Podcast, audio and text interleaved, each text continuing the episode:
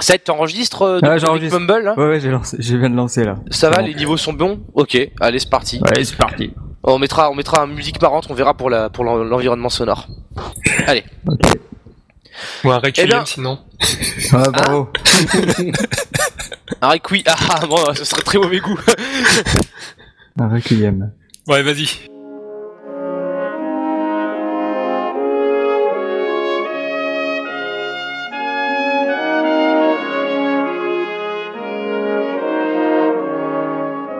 Il y, a- il y a une pièce de théâtre Festival d'Avignon, le Requiem de Mozart, euh, mis en pièce de théâtre. Bonsoir et bienvenue sur le podcast de SonicOnline.fr, le site francophone de référence sur euh, la mort et Sonic le hérisson. Ce soir, je suis avec. Euh, après 6 mois ou je sais plus combien d'absences prolongées, euh, nous sommes toujours au rendez-vous, même s'il n'est pas très ponctuel, et je suis toujours avec Cédric Barthez, notre bien-aimé webmaster. Salut Cédric. Salut tout le monde. Je suis toujours avec Christophe Noisel. Salut Christophe. Bonsoir. mais aussi avec celui qui nous avait rejoint au podcast précédent, euh, le webmaster de Segacore. Euh, Yoann Schwa- YS. Ouais, salut tout le monde. Alors, Je sais pas ce qui s'est passé, euh, j'avais paumé ton nom, désolé. Euh, ouais, euh, alors un podcast euh, assez euh, succinct puisqu'on pourrait euh, vous parler pendant des heures de la physique de Sonic 4 épisode 2, on pourrait vous parler euh, de l'avenir annoncé par Sonic Generations, on pourrait vous parler du prochain Sonic des 20 ans qui paraît-il serait un reboot, mais on ne va pas parler de tout ça euh, pour cette émission, on va se contenter d'aborder l'actualité euh, récente, voire très récente, avec d'un côté le salon de l'E3 2012, le 3 2012 qui s'est achevé il y a presque un mois maintenant à Los Angeles, et d'un autre côté, plus près de chez nous, euh, tout de même euh, une actu plus importante, enfin plus euh, qui, est, je, je commence, je commence à froid, c'est très difficile. Euh, euh, la fermeture de Sega France, le bureau français de Sega qui a fermé ses portes après euh, plusieurs années de loyaux services, et donc euh, la- la- le, le licenci- le licenciement du euh, principal euh, chef du marketing français, euh, Franck Sébastien, Non, que certains tout, euh, parmi nous connaissent un petit peu. Il n'y a pas que lui qui a été licencié, carrément. Tous ces Ah oui, oui, voilà, évidemment, tous ces fermeture de Sega France, tout le staff est licencié, mais euh, j'allais évoquer en combien ça fait particulier. de personnes environ? Combien de gens Euh, Pas du tout. Euh, vous avez vous avez vu ça euh Aucune idée, mais je sais que quand j'étais allé les voir il y a quelques années, ils étaient, ils étaient à peine 5, même pas. Ah ouais, c'est tout. Je, je pense qu'ils étaient montés à une petite dizaine peut-être euh, dernièrement, mais Parce qu'on pourrait préciser justement, euh, parce que Sega France, on sait qu'ils ont bien entendu euh, à voir avec le marketing. Je parlais de Franck Sébastien parce que c'était le webmaster de la Blue Room qui pendant longtemps était un blog euh, parmi les la, la, blogoliste de SonicOnline.fr. Vous pouviez le trouver parmi nos entre guillemets partenaires. Bon, la Blue Room a naturellement fermé comme Sega France, mais outre le marketing, est-ce qu'on sait s'ils avaient d'autres activités comme la distribution? Je, je suis pas très bien renseigné là-dessus. Est-ce qu'on savait plus ou moins ce que faisait Sega France jusqu'à présent? Euh, Ah bah, je pense, je pense qu'ils distribuaient moi. hein. Ouais.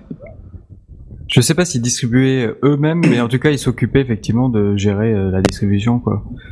Euh, parce que, pour ce que j'en ai vu à partir de maintenant, du, coup, les jeux Sega vont être distribués par, je crois qu'en Europe, il s'agit de Koch Media, qui euh, est éditeur allemand là, donc on va peut-être revoir leur logo apparaître sur les boîtes de jeux Sega, comme il y a 10 ans de ça, on pouvait voir le logo Infogrames sur les boîtes de jeux Sega. Je crois que c'était plus ou moins pour la même raison. On en avait parlé sur le forum. YS, si tu peux nous rappeler un petit peu le la situation Euh, la situation euh, D'il y a d'époque 10 ans. ou aujourd'hui d'il y a 10 ans. euh, Il y a 10 ans, bah, c'est simple, hein, c'était euh, l'arrêt euh, de la Dreamcast, euh, l'arrêt de Sega en tant que constructeur, donc euh, bon, on va dire que euh, ils étaient dans le rouge, j'imagine, et ils avaient fermé déjà Sega France à l'époque, quoi. Sega France a déjà été fermé une fois, donc. Ouais, ouais, c'était en 2001 ou 2002 au plus loin, mais bon, je pense que ça devait être 2001. Ouais, parce que je me rappelle de Sonic Advance qui avait justement ce logo euh, Infogrames sur la boîte, euh, comme quoi euh, donc la, la société française Infogrames, qui aujourd'hui est Atari, euh, avait repris à l'époque euh, certaines activités de distribution des jeux Sega. En fait, Bah, juste- ouais, Hmm. juste pour la petite histoire, il me semble qu'ils avaient carrément même laissé tomber tous les studios européens a- qui, leur appartenaient à l'époque, et dont le studio français No Cliché de, Ah oui, euh, je sais plus comment il s'appelle, du soit Frédéric Rénal, soit Fré- Eric Viennot. de Fr- plus, euh, Frédéric Ranal, de Frédéric Voilà. Ranal, et euh, qui s'était retrouvé du coup euh, avec ces gars qu'ils ont laissé tomber euh, parce qu'en fait euh, ouais ils, ils ont euh, il fallait faire des coupes franches dans euh, tout ce qui coûtait de l'argent et euh, Mhm. qui rapportait pas forcément quoi. Nos clichés, c'est bien les développeurs de Toy Commander, si je me souviens bien, non? C'est ça ouais. Voilà, qui était un petit jeu Dreamcast euh, très sympathique. J'avais la démo, j'ai toujours la démo d'ailleurs, que j'avais un peu pensé. Oui, euh, Frédéric Rénal a sorti un jeu récemment d'ailleurs, pour finir la partie sur euh, le jeu vidéo français. Un petit jeu sur iOS, c'est ça? Je sais plus du tout. Voilà, quelque chose de plus ambitieux. Je confonds avec Paul Cuissé. Voilà, c'est Paul Cuissé Ah, qui a sorti ouais. Amy, le Survival Horror qui s'est un peu fait démolir par la presse. Mais ouais. Enfin, euh, bref, oui, euh, c'est des, c'est des- des vieux noms du jeu vidéo français, tout ça. Frédéric Rénal, etc. Euh, donc, euh, revenons-en à Sega. Euh, tu disais que bah, en 2001, Sega était un peu dans le rouge. On comprend plus ou moins pourquoi. On Ouais, enfin même même beaucoup, je pense, parce que c'est clair que ça avait été vraiment drastique, on va dire, la façon Ah ouais. dont ça avait été géré. Hein. T'avais l'abandon de plein de studios, de petits studios qui faisaient des jeux pour eux, et puis euh, bah c'était exactement la même chose que là, c'est-à-dire que t'avais plus que Sega euh, London, quoi, qui restait, qui s'occupait de tout. Euh, Sega en Angleterre, donc qui était la branche, Voilà, c'était ouais. le, le socle européen de Sega à l'époque. Ouais, Sega Europe, quoi. D'ailleurs, je crois que c'est toujours le cas du coup, puisque euh, avec euh, outre Sega France, c'est également Sega Allemagne, euh, Italie peut-être, je sais plus quel pays qui ferme. Ouais, Espagne, Italie et euh, Belgique, je crois. Je savais même pas qu'ils avaient un truc en Belgique, mais Benelux, oui, tout ça. Bah, seule leur antenne euh, anglaise subsiste alors. Et, euh, c'est ouais. ça. En Europe, en tout cas. Bah, bah, précisément, c'est là que c'est ce qui c'est ce qui soulève justement la question. Euh, si euh, Sega a, a été contraint de fermer euh, ces studios-là, euh, ça veut dire qu'en est-il de l'éditeur Sega aujourd'hui Quelle est leur situation financière Euh, On suppose qu'elle n'est pas joyeuse, joyeuse. Est-ce qu'on a plus d'infos à ce sujet Bah, il suffit, euh, il suffit de regarder ce qui s'est passé à l'E3, tout simplement. Oui, oui, il y a eu le 3 également. C'est-à-dire, c'est-à-dire que on, Sega n'était pas trop présent. Bah, Sega a présenté très très peu de jeux. Euh, ils avaient très très peu de jeux. Ils ont annoncé quasiment rien de nouveau en fait. Donc c'est à se demander si euh, s'il y a encore des mecs qui font déjà eu chez Sega et euh, et puis c'est surtout que bah, par exemple le fait que Sega France ferme fait que il n'y aura aura pas de stand Sega à la Japan Expo. Oui, voilà, parce que euh, par- parlant justement des activités marketing de Sega France, il y avait la Japan, il me semble bien, l'événement récurrent à Paris. Ah bah, c'était le gros événement qu'ils ont couvert euh, dès le départ, on va dire, quand ils ont commencé à couvrir des événements. hein. Oui, bah je m'y suis rendu. euh, hum. pour eux, c'était le plus proche. Parce qu'ils sont sur Paris, donc c'était le plus proche. Et puis euh, surtout, euh, l'événement qui attire le plus de personnes, de joueurs, euh, de geeks, on va dire le public potentiel de, de leur jeu, quoi. Ah oui, mais justement, mais parce que je, rappelle, il y a allé en 2010 à Japan Expo, je suis passé vite fait. Effectivement, il y avait un stand Sega qui était tout somme toute très correct. J'ai même eu un petit éventail. Sega, c'est plus frais que toi. Que je garde pré- précieusement parce que voilà non mais c'est vrai euh, qu'on risque plus d'en revoir avant un moment donc euh, je suis Ouais. content de l'avoir chopé celui-là Euh, mais oui on pourrait s'étonner d'ailleurs de ça parce que Sega qui euh, avec cette présence française on parlait du la Blue Room tout à l'heure mais il y avait aussi donc cette présence récurrente au salon ça pourrait paraître étonnant pour un éditeur qui n'est pas non plus Activision, qui n'est pas non plus Nintendo, c'est pas c'est pas les premiers à sortir des jeux triple A sur le marché ces dernières années. Et pourtant, en France, en tout cas, pour ce que j'ai pu en voir, euh, il semblait que Sega était assez au taquet, assez présent près de ses- sa communauté, près des près des gamers et des fans. Je sais pas si vous avez eu la même sensation, sensation que moi à, cette, euh, à cet Bah, égard. mo- moi j'avais le sentiment qu'ils étaient, effectivement comparés aux autres éditeurs beaucoup plus présents que si on compare au nombre de jeux qu'ils avaient. C'est-à-dire Mhm. qu'il y a des éditeurs qui avaient euh, moins, moins- autant de jeux qu'eux, voire un peu plus, et qui étaient beaucoup moins présents. Après que les gros soient présents, c'était logique à la Japan Expo. Il, y a- il me semble qu'il y a toujours une Nintendo. Oui. Euh, mais par contre, par exemple, euh, que ce soit Electronic Arts ou Ubisoft, ils, ils ont jamais eu de stand là-bas. Euh, et Sega, après Sega, ils faisaient euh, une, d'une paire de coups parce que euh, ce qui était présenté à la Japan Expo, en général, c'était réutilisé pour le festival du jeu vidéo. Euh, qui depuis euh, a un peu coulé, qui est remplacé par je sais plus quel autre événement en octobre ou novembre euh, Paris alors, Week. Paris, Paris Games Week? C'est ça, parce que le festival du jeu vidéo, ça s'est mis en place. euh, je, sais- je crois qu'il y, en a eu- il y en a eu un à Cannes ou dans le sud de la France peut-être. Euh, sur- je suis pas sûr que c'était tout le temps à Paris. Ça a duré quoi, 2-3 ans à tout casser? Il y avait également un- une cérémonie qui est associée au festival du jeu vidéo. C'était les 1000 tons d'or. Euh, M-I-L-T-H-O-N, je crois que c'était donc une sorte de d'Oscar du jeu vidéo. Voilà. Euh, alors, il me semble que pendant un moment c'était restreint aux jeux vidéo français. Et là, l'an dernier, ça s'était élargi aux jeux vidéo européens. Ce qui les En fait, euh, que les, les Milton, c'est David Cage qui se filait des euh, des, euh, tu récompenses tout des seul. récompenses. Parce qu'il dirigeait le salon en plus, parce que c'est vrai que je me souviens que Non, il était, il tout- était dans le euh, dans le jury, dans le jury de Milton. avec Julien Chaise ou un mec comme ça, j'imagine non, euh, histoire de compléter le tableau. euh. Je sais pas trop qui y avait dans le jury, Voilà. mais euh... Bon, on va pas diffamer sa race non plus, mais euh, ah, mais c'est comme toutes les récompenses de toute façon. Oui, voilà, on pourrait, on pourrait l'insister là-dessus. Même si d'un autre côté, euh, se donner des petits machins en doré, euh, ça crée une crédibilité. On se dit, oh, attention, le jeu vidéo, le jeu vidéo français de surcroît, parce qu'en plus, si on s'en donne entre nous, c'est encore mieux, quoi. Comme les Césars, tout ça. Enfin bref, euh, là-dessus on digresse. Pour, pour revenir à Sega, ouais, donc il y avait cette espèce de marketing de proximité en fin de compte, parce que outre qu'ils étaient présents quantitativement, ils étaient là à Japan Expo, ils avaient de l'espace, des mètres carrés sur leur stand. En plus, on l'a bien vu avec euh, la Blue Room. Alors, je, je préférerais vous laisser en parler d'ailleurs pour euh, pour décrire un petit peu pour ceux qui connaissent pas ou qui n'y allaient pas, ce c'est ce que ce qu'était la Blue Room. Mais euh, oui, voilà, il y avait un certain marketing euh, assez proche des fans, euh, mais des vrais fans, pas seulement des, des joueurs occasionnels, mais des connaisseurs de Sega. Euh, ce marketing était un peu à leur destination. Et je propose qu'on laisse Chris nous expliquer ce qu'est la Blue Room. Ouais. Allez, moi, la Blue Room, ça va être très vite vu. euh, puisque moi, le seul rapport que j'ai eu avec la Blue Room, c'était un, concours. Euh, c'est c'est moi qui avais recouvert un abrébus. Mais après, euh, je sais qu'ils étaient assez. enfin, je sais que leur flux euh, sur leur blog est assez. assez euh, les, les, les posts arrivaient assez souvent.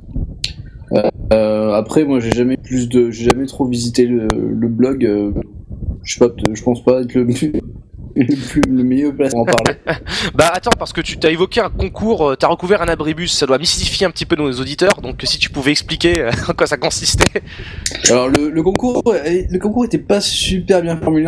En gros, il fallait montrer qu'on était euh, le, plus fan, le plus fan de Sega, et euh, puis c'était assez libre. Pas mal de gens à part qui sont contentés d'écrire le mot Sega avec des cartouches de des boîtes de jeux, donc ceux-là ont été rapidement mis dans la poubelle plus ou moins. Euh, le premier avait dessiné avec euh, du, il avait, fait une sorte d'installation qui était pendue au plafond. euh, je sais plus comment, comment décrire le truc. Il avait écrit Sega dans les nuages à base de coton, je sais plus. Et voilà. Moi j'étais passé à côté de l'écran plat et j'avais gagné euh, deux jeux euh, pour lesquels j'avais pas les consoles et du coup ça avait fini euh, en cadeau de Noël pour quelqu'un d'autre. enfin ouais, parce qu'ils faisaient souvent des concours en fait. Ça aussi c'était un exemple de proximité. régulièrement il y avait Ouais, des ouais, ils, concours. étaient, ils étaient assez généreux sur les, sur les cadeaux quand même. hein. Enfin, je me rappelle qu'il y avait pas mal de lots, c'était genre un, un an de jeux Sega et d'autres de- avec des goûts, etc. Souvent, les, les concours valaient la peine de, de s'impliquer. Quoi. un- un- si je voulais faire la mauvaise langue, je dirais un an de jeu Sega, euh, ça doit dépendre de l'année, parce qu'il y a des années un peu merdiques. Euh, non, il y avait quelques jeux, mais par contre, il faut être fan de Iron Man ou des trucs comme ça, quoi. Iron Man, ouais bon, j'imagine que c'est pas pour ça qu'on retiendra euh, ces dernières années Sega, parce que justement, on va euh, maintenant un peu éla- élargir le sujet, parce qu'on a parlé de Sega France. euh, alors peut-être une petite dernière mention sur, sur Franck Sébastien, donc c'était le monsieur qui, qui écrivait sur le, sur le blog de la Blue Room, les, les posts étaient de lui. euh, c'est vrai que je lisais pas très assidûment, mais pour ceux qui connaissaient peut-être le monsieur qui l'avait rencontré à des conventions... C'est le, R- le RP de Sega, c'est-à-dire, enfin, c'était le RP de Sega, c'est relations de presse. Ouais. C'est le mec qui discute avec tous les journalistes et euh, bah, qui discute aussi avec euh, tout ce qui peut lui permettre de faire la promo de tout ce qui est Sega. Donc moi, il m'avait contacté parce que je m'occupais de Sonic Online. Je suppose que euh, YS c'est pareil, euh, vu qu'il avait un site sur Sega. euh, Non. Non, ok. Là, on va dire que moi j'avais des rapports un peu compliqués avec Franck. vous, vous êtes connu... Mais vas-y, je te euh, laisse finir, euh, je raconterai après éventuellement ça. Ok. Euh, oui, au tout début, c'est, il m'avait contacté parce qu'effectivement, euh, je me rappelle, c'était, enfin, c'était il y a 5-6 ans et euh, pour, euh, c'était un concours. euh, enfin, il m'avait contacté en me disant ouais, euh, on peut organiser un concours euh, sur votre forum et tout, comme, comme ça, euh, ça fera venir des gens, ça fera euh, de la promo pour Sega, tout ça. Euh, et puis après, euh, ça s'est plus refait derrière parce qu'il n'y a pas assez de visiteurs. Mais euh, après, moi, j'ai surtout rencontré, euh, pour être honnête, euh, deux ou trois fois lors des salons, surtout au Festival du jeu vidéo, Mhm. et euh, où on a pas mal discuté. euh, en général, on discutait d'autres choses que de Sega. On discutait plutôt des jeux vidéo en général. Et euh, c'est un mec. euh, c'était, en tout cas, c'était, il faisait bien son boulot dans le sens où, d'une part, euh, il défendait toujours Sega. Euh, pour lui, euh, enfin, en tout cas, de, de ce qu'il montrait, c'était euh, les, les jeux Sega, c'est les meilleurs. ils sont toujours super bien pensés et tout ça. Et t'avais beau lui dire euh, ouais mais quand même euh, le dernier Sonic il est pas top et euh, c'était impossible d'arriver à lui faire dire ouais ouais c'est vrai. Non, il te disait non non euh, il y a des gens qui adorent et tout ça. Enfin, Euh, un, co- un il- il commercial, il, va rarement Voilà. reconnaître que son truc il est pas évidemment, bien. évidemment. Mais euh, mais en tout cas, moi je sentais que derrière, derrière ça, euh, c'était un mec hyper passionné, hyper fan de Sega surtout, depuis qu'il est euh, depuis très longtemps. Et euh, pour lui, c'était euh, un rêve de bosser chez Sega. C'est pour ça aussi que bah ils se sont dé- que soit lui ou son équipe sont démenés pour faire des euh, euh, faire des super stands à Japan Expo et ailleurs, faire des organiser des concours. C'est pour ça aussi qu'ils ont créé la Blue Room pour être au plus près de tous les fans de Sega. Mhm. Enfin, euh, il y avait vraiment une, une volonté derrière. Enfin, on sentait que c'était euh, au-delà de- d'être juste un mec du marketing, c'était euh, un fan de Sega, quoi. Oui, voilà, parce que dans la longue histoire des responsables marketing de Sega, dont on a abondamment parlé ici, euh, de Alan Pritchard à Ken Baloug et genre j'en passe, et puis bon, je pense que les lecteurs des news Sonic Online savent de qui on cause. Euh, voilà, donc dans, dans, toute cette galerie, en fin de, fin de compte, euh, France, euh, c'était plutôt pas trop mal, quoi. On avait des mecs euh, qui avaient l'air un petit peu... Bon, c'était pas leur rôle de, de colporter les grandes nouvelles, mais en absolu, il y avait une bonne relation qui se tissait entre le public et, et, et Sega, en tout cas en France, non? On peut dire ça. Vas-y, YS. Euh... Bah moi je trouve qu'il faisait lui Balance, balance. et même les, les autres parce que les autres c'est vrai qu'on les on les connaissait pas spécialement à part bon euh, les quelques fans euh, qui eux avaient la chance d'aller tester des jeux des jeux chez eux ce qui n'était pas le cas de, euh, de Sonic Online ou moi-même mais euh, c'est vrai que bon J'y suis lui allé en tout fois, cas je suis pense allé qu'il une faisait fois, du bon boulot t'es allé une fois toi? Ouais, c'était il y a longtemps. d'accord T'as pas fait Sega Superstar euh, d'ailleurs? C'est pas euh, c'était ce- cette époque-là avec la fameuse vidéo où tu joues à Sega Superstars? Mais C'est non. pas des mecs de Sega qui t'ont filmé? Non, non, non, ça c'était chez moi, ça.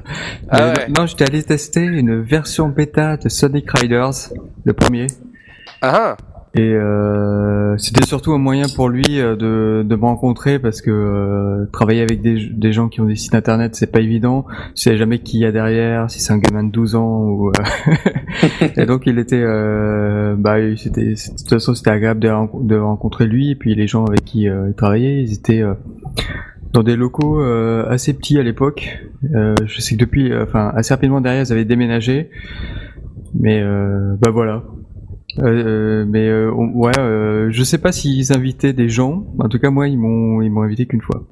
Bah, euh, apparemment, les, les gars de Planète Sonic et de euh, c'est quoi Objectif Sega y allaient assez régulièrement. En même temps, On va je dire pense, qu'ils entretenaient un meilleur rapport que nous, certainement, avec eux. je pense qu'ils étaient en demande peut-être aussi. Moi, je sais qu'au début, je recevais aussi des jeux à, à tester et euh, assez rapidement, euh, je recevais plus rien. Et euh, mais en même temps, j'ai jamais redemandé ah, envoyez envoyez-moi des jeux. Peut-être qu'ils m'auraient envoyé des jeux, quoi. Oui, peut-être qu'ils t'auraient envoyé chier parce que il y a des certaines news, franchement, c'était pas très sympa, quoi. voilà. Mais je sais que régulièrement, mais je pense qu'ils ont des, ils devaient garder dans des stats ou des fichiers Excel, des trucs comme ça. Régulièrement, ils me demandaient euh, combien je fais- mon site faisait de visiteurs, tu vois. Donc c'était peut-être genre, euh, ouais bon, ce site il fait pas assez de Ouais, visiteurs, on envoie dégâts, rien. en fait.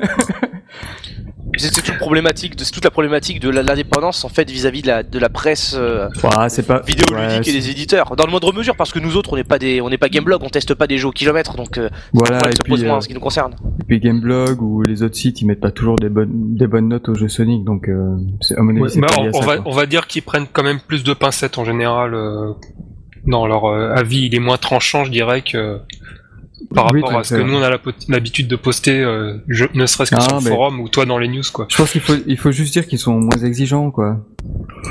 Certainement. voilà, non mais il y, y a plein de- de facteurs. en- Ouais, il y a l'exigence qui rentre en jeu, il y a la forme journalistique où le quand tu t'adresses à une plus grosse audience, tu vas peut-être remettre plus des gants parce que bon, euh, on sait jamais. euh, les gars de Sonic on les connaît, on a leur adresse. S'ils font chier, bon, euh, on peut régler ça euh, à l'ancienne sur un terrain de football. Mais tu vois, quand t'es journaliste à Game Cult, tu vas pas forcément te mettre à dos tous les fans de Sonic 2006. les fans Bah, de Sonic c'est pas, c'est 2006. peut-être pas le bon exemple. C'est pas le bon trois exemple. fans mais- de Sonic 2006.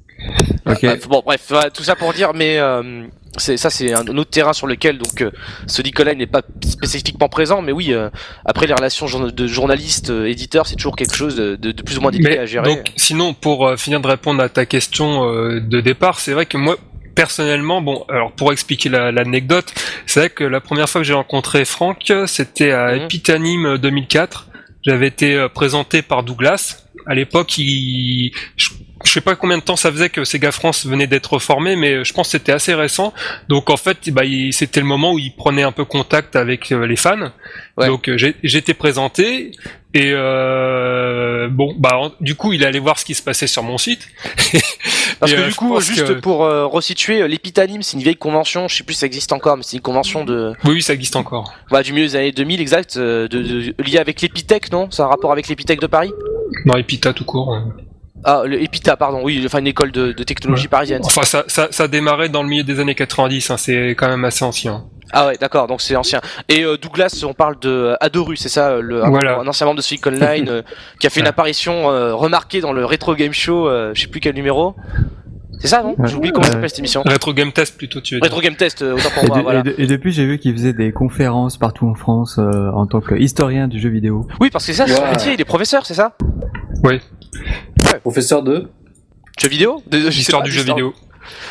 Ouais. D'accord, très intéressant. Non mais très très intéressant. euh, Douglas Alves de son nom de famille, si, j'ai- si je me souviens bien. Voilà. Donc, qui Voilà. était un ancien euh, rédacteur dans la presse vidéoludique, puisqu'on en est à le présenter. euh.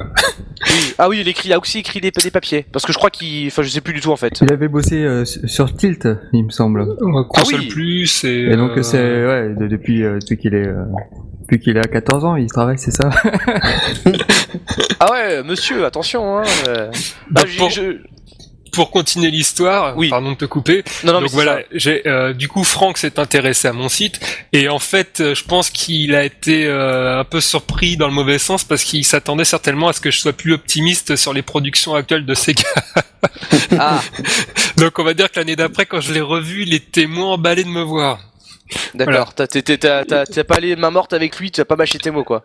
Ah non non non ça c'est pas avec lui mais c'est vrai que bon euh, moi bon ça m'arrivait de couvrir un peu l'actu euh, récente parce que bon mon site n'est pas trop tourné vers la- vers l'actu récente mais ça m'arrivait de la couvrir d'en parler au moins sur mon forum et euh, Mhm. bon bah c'est vrai que je j'avais du mal à être aussi enthousiaste euh, que ce qu'il devait attendre je pense par rapport à d'autres fans peut-être euh, Oui, je voilà. pas lesquels mais voilà quoi Oui, bah bon, c'est une donc c'est de- vrai que l'année l'année d'après, bon, il était euh, quand il m'a il m'a revu, il m'a fait ouais, putain, mais t'arrives à rien dire de positif et tout. euh, Bon bah, j'y peux pas grand chose quoi, mais c'est C'est sûr. C'est eh, du coup, n'empêche- bon, c'est vrai qu'après, il avait un peu pris l'habitude de me charrier là-dessus parce que bon, je me défendais un peu. Et bon, il y a, je, dis pas que du mal des jeux quand même, faut pas pousser, mais du coup, genre, euh, je sais plus c'était quelle année au Micromania Game Show euh, quand euh, Sonic Riva- euh, Rivals allait, allait sortir, je- il me voit arriver, il me fait tiens, si tu veux voir, les merdes elles sont par là.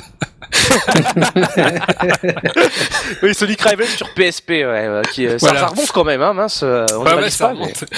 Un jeu voilà, PSP, waouh D'accord, C'était, d'accord. euh, C'était pas tendu, hein. bon, c'était cordial, mais c'est vrai que bon, on avait du mal, voilà, à s'entendre sur la qualité des jeux, quoi.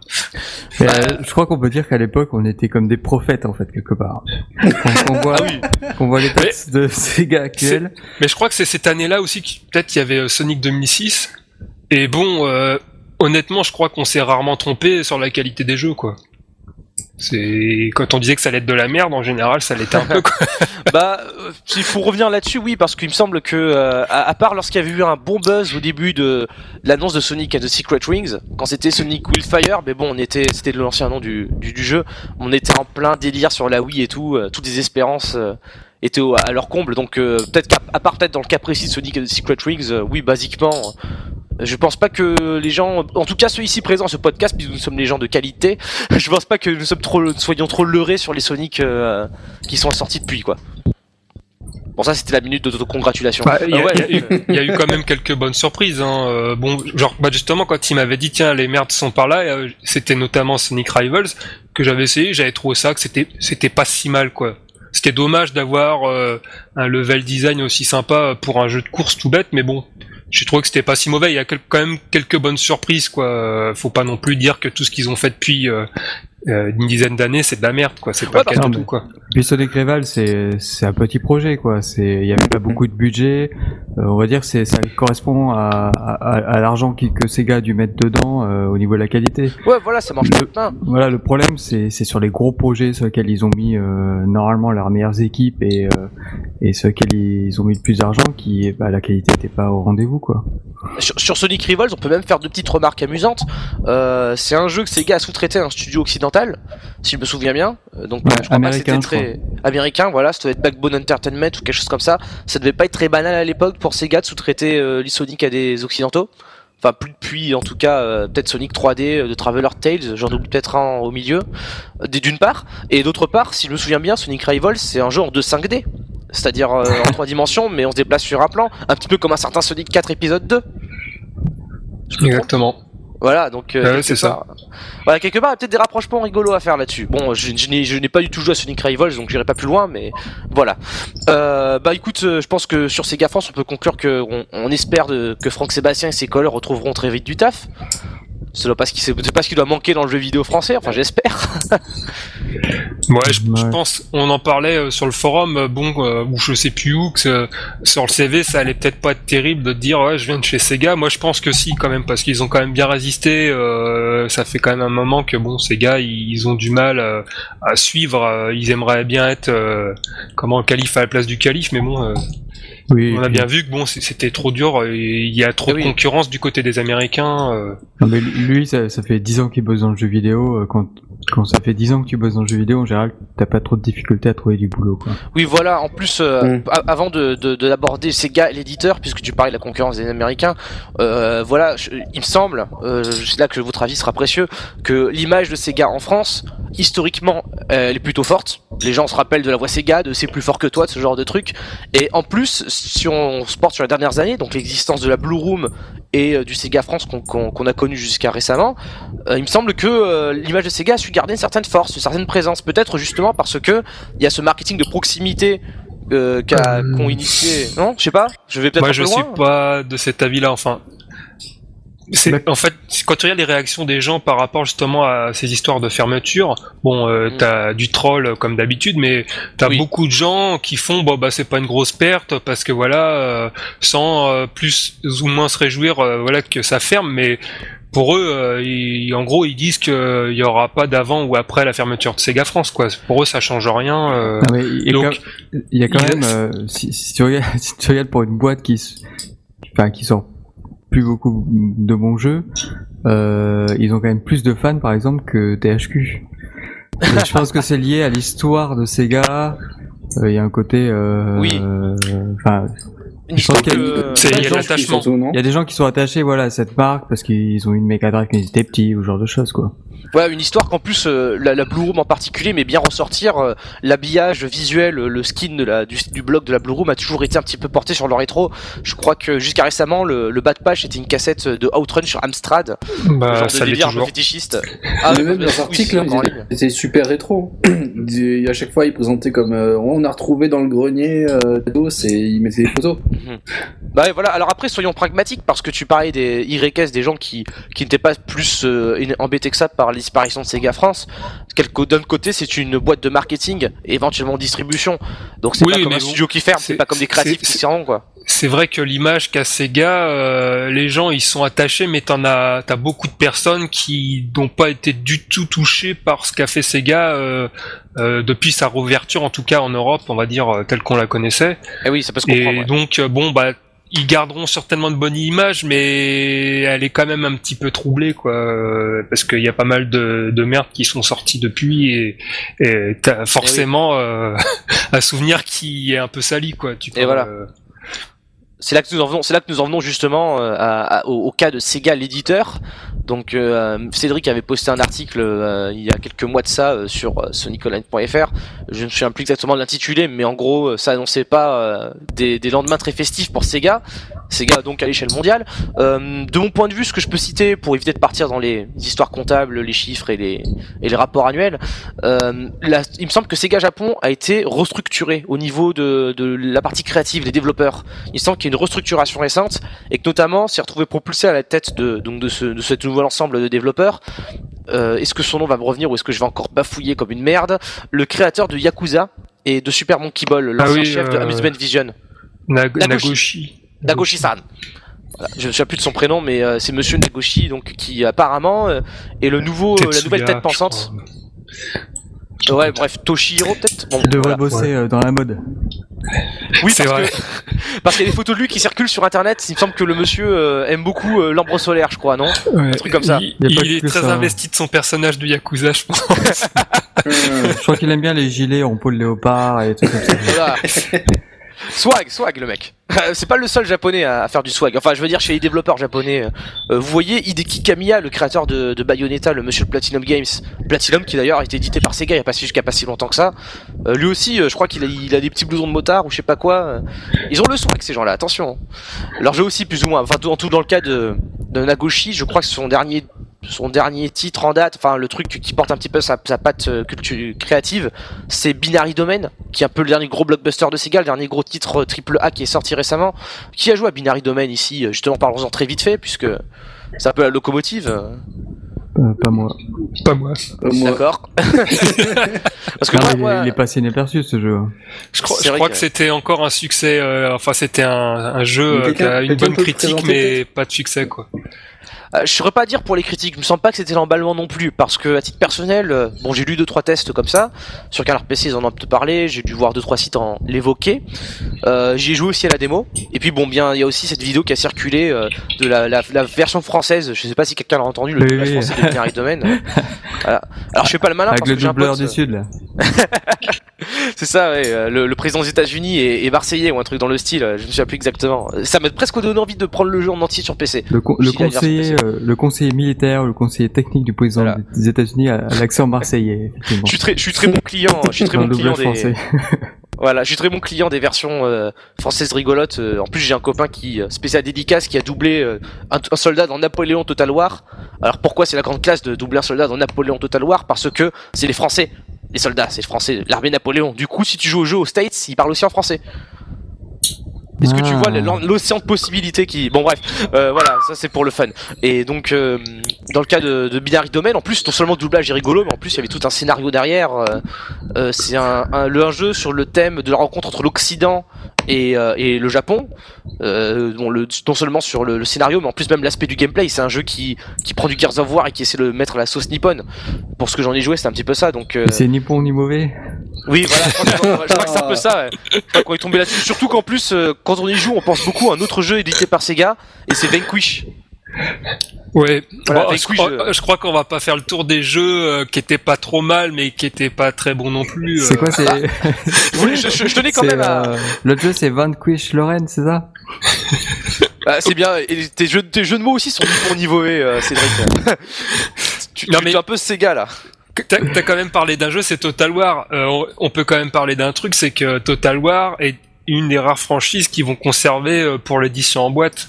Voilà, exactement. Parce que c'est une des rares franchises qui se vend bien et qui marche bien, quoi. Voilà, et oui, c'est ça, et c'est ça qu'il faut justement, c'est que Sega a un petit peu précisé ses plans pour l'avenir, et non seulement ils vont se recentrer donc sur les licences qui vendent des brouettes comme Total War et naturellement Sonic, puisque bon, faut croire que Sonic Ouais. vend Bah, on, des peut, on brouettes peut les citer, hein. il y en a que quatre. Hein, et c'est un- moi je trouve que c'est un peu la misère, mais bon, euh, t'as Sonic donc, t'as Total War, t'as Football Manager et le Alien. quatrième, je sais.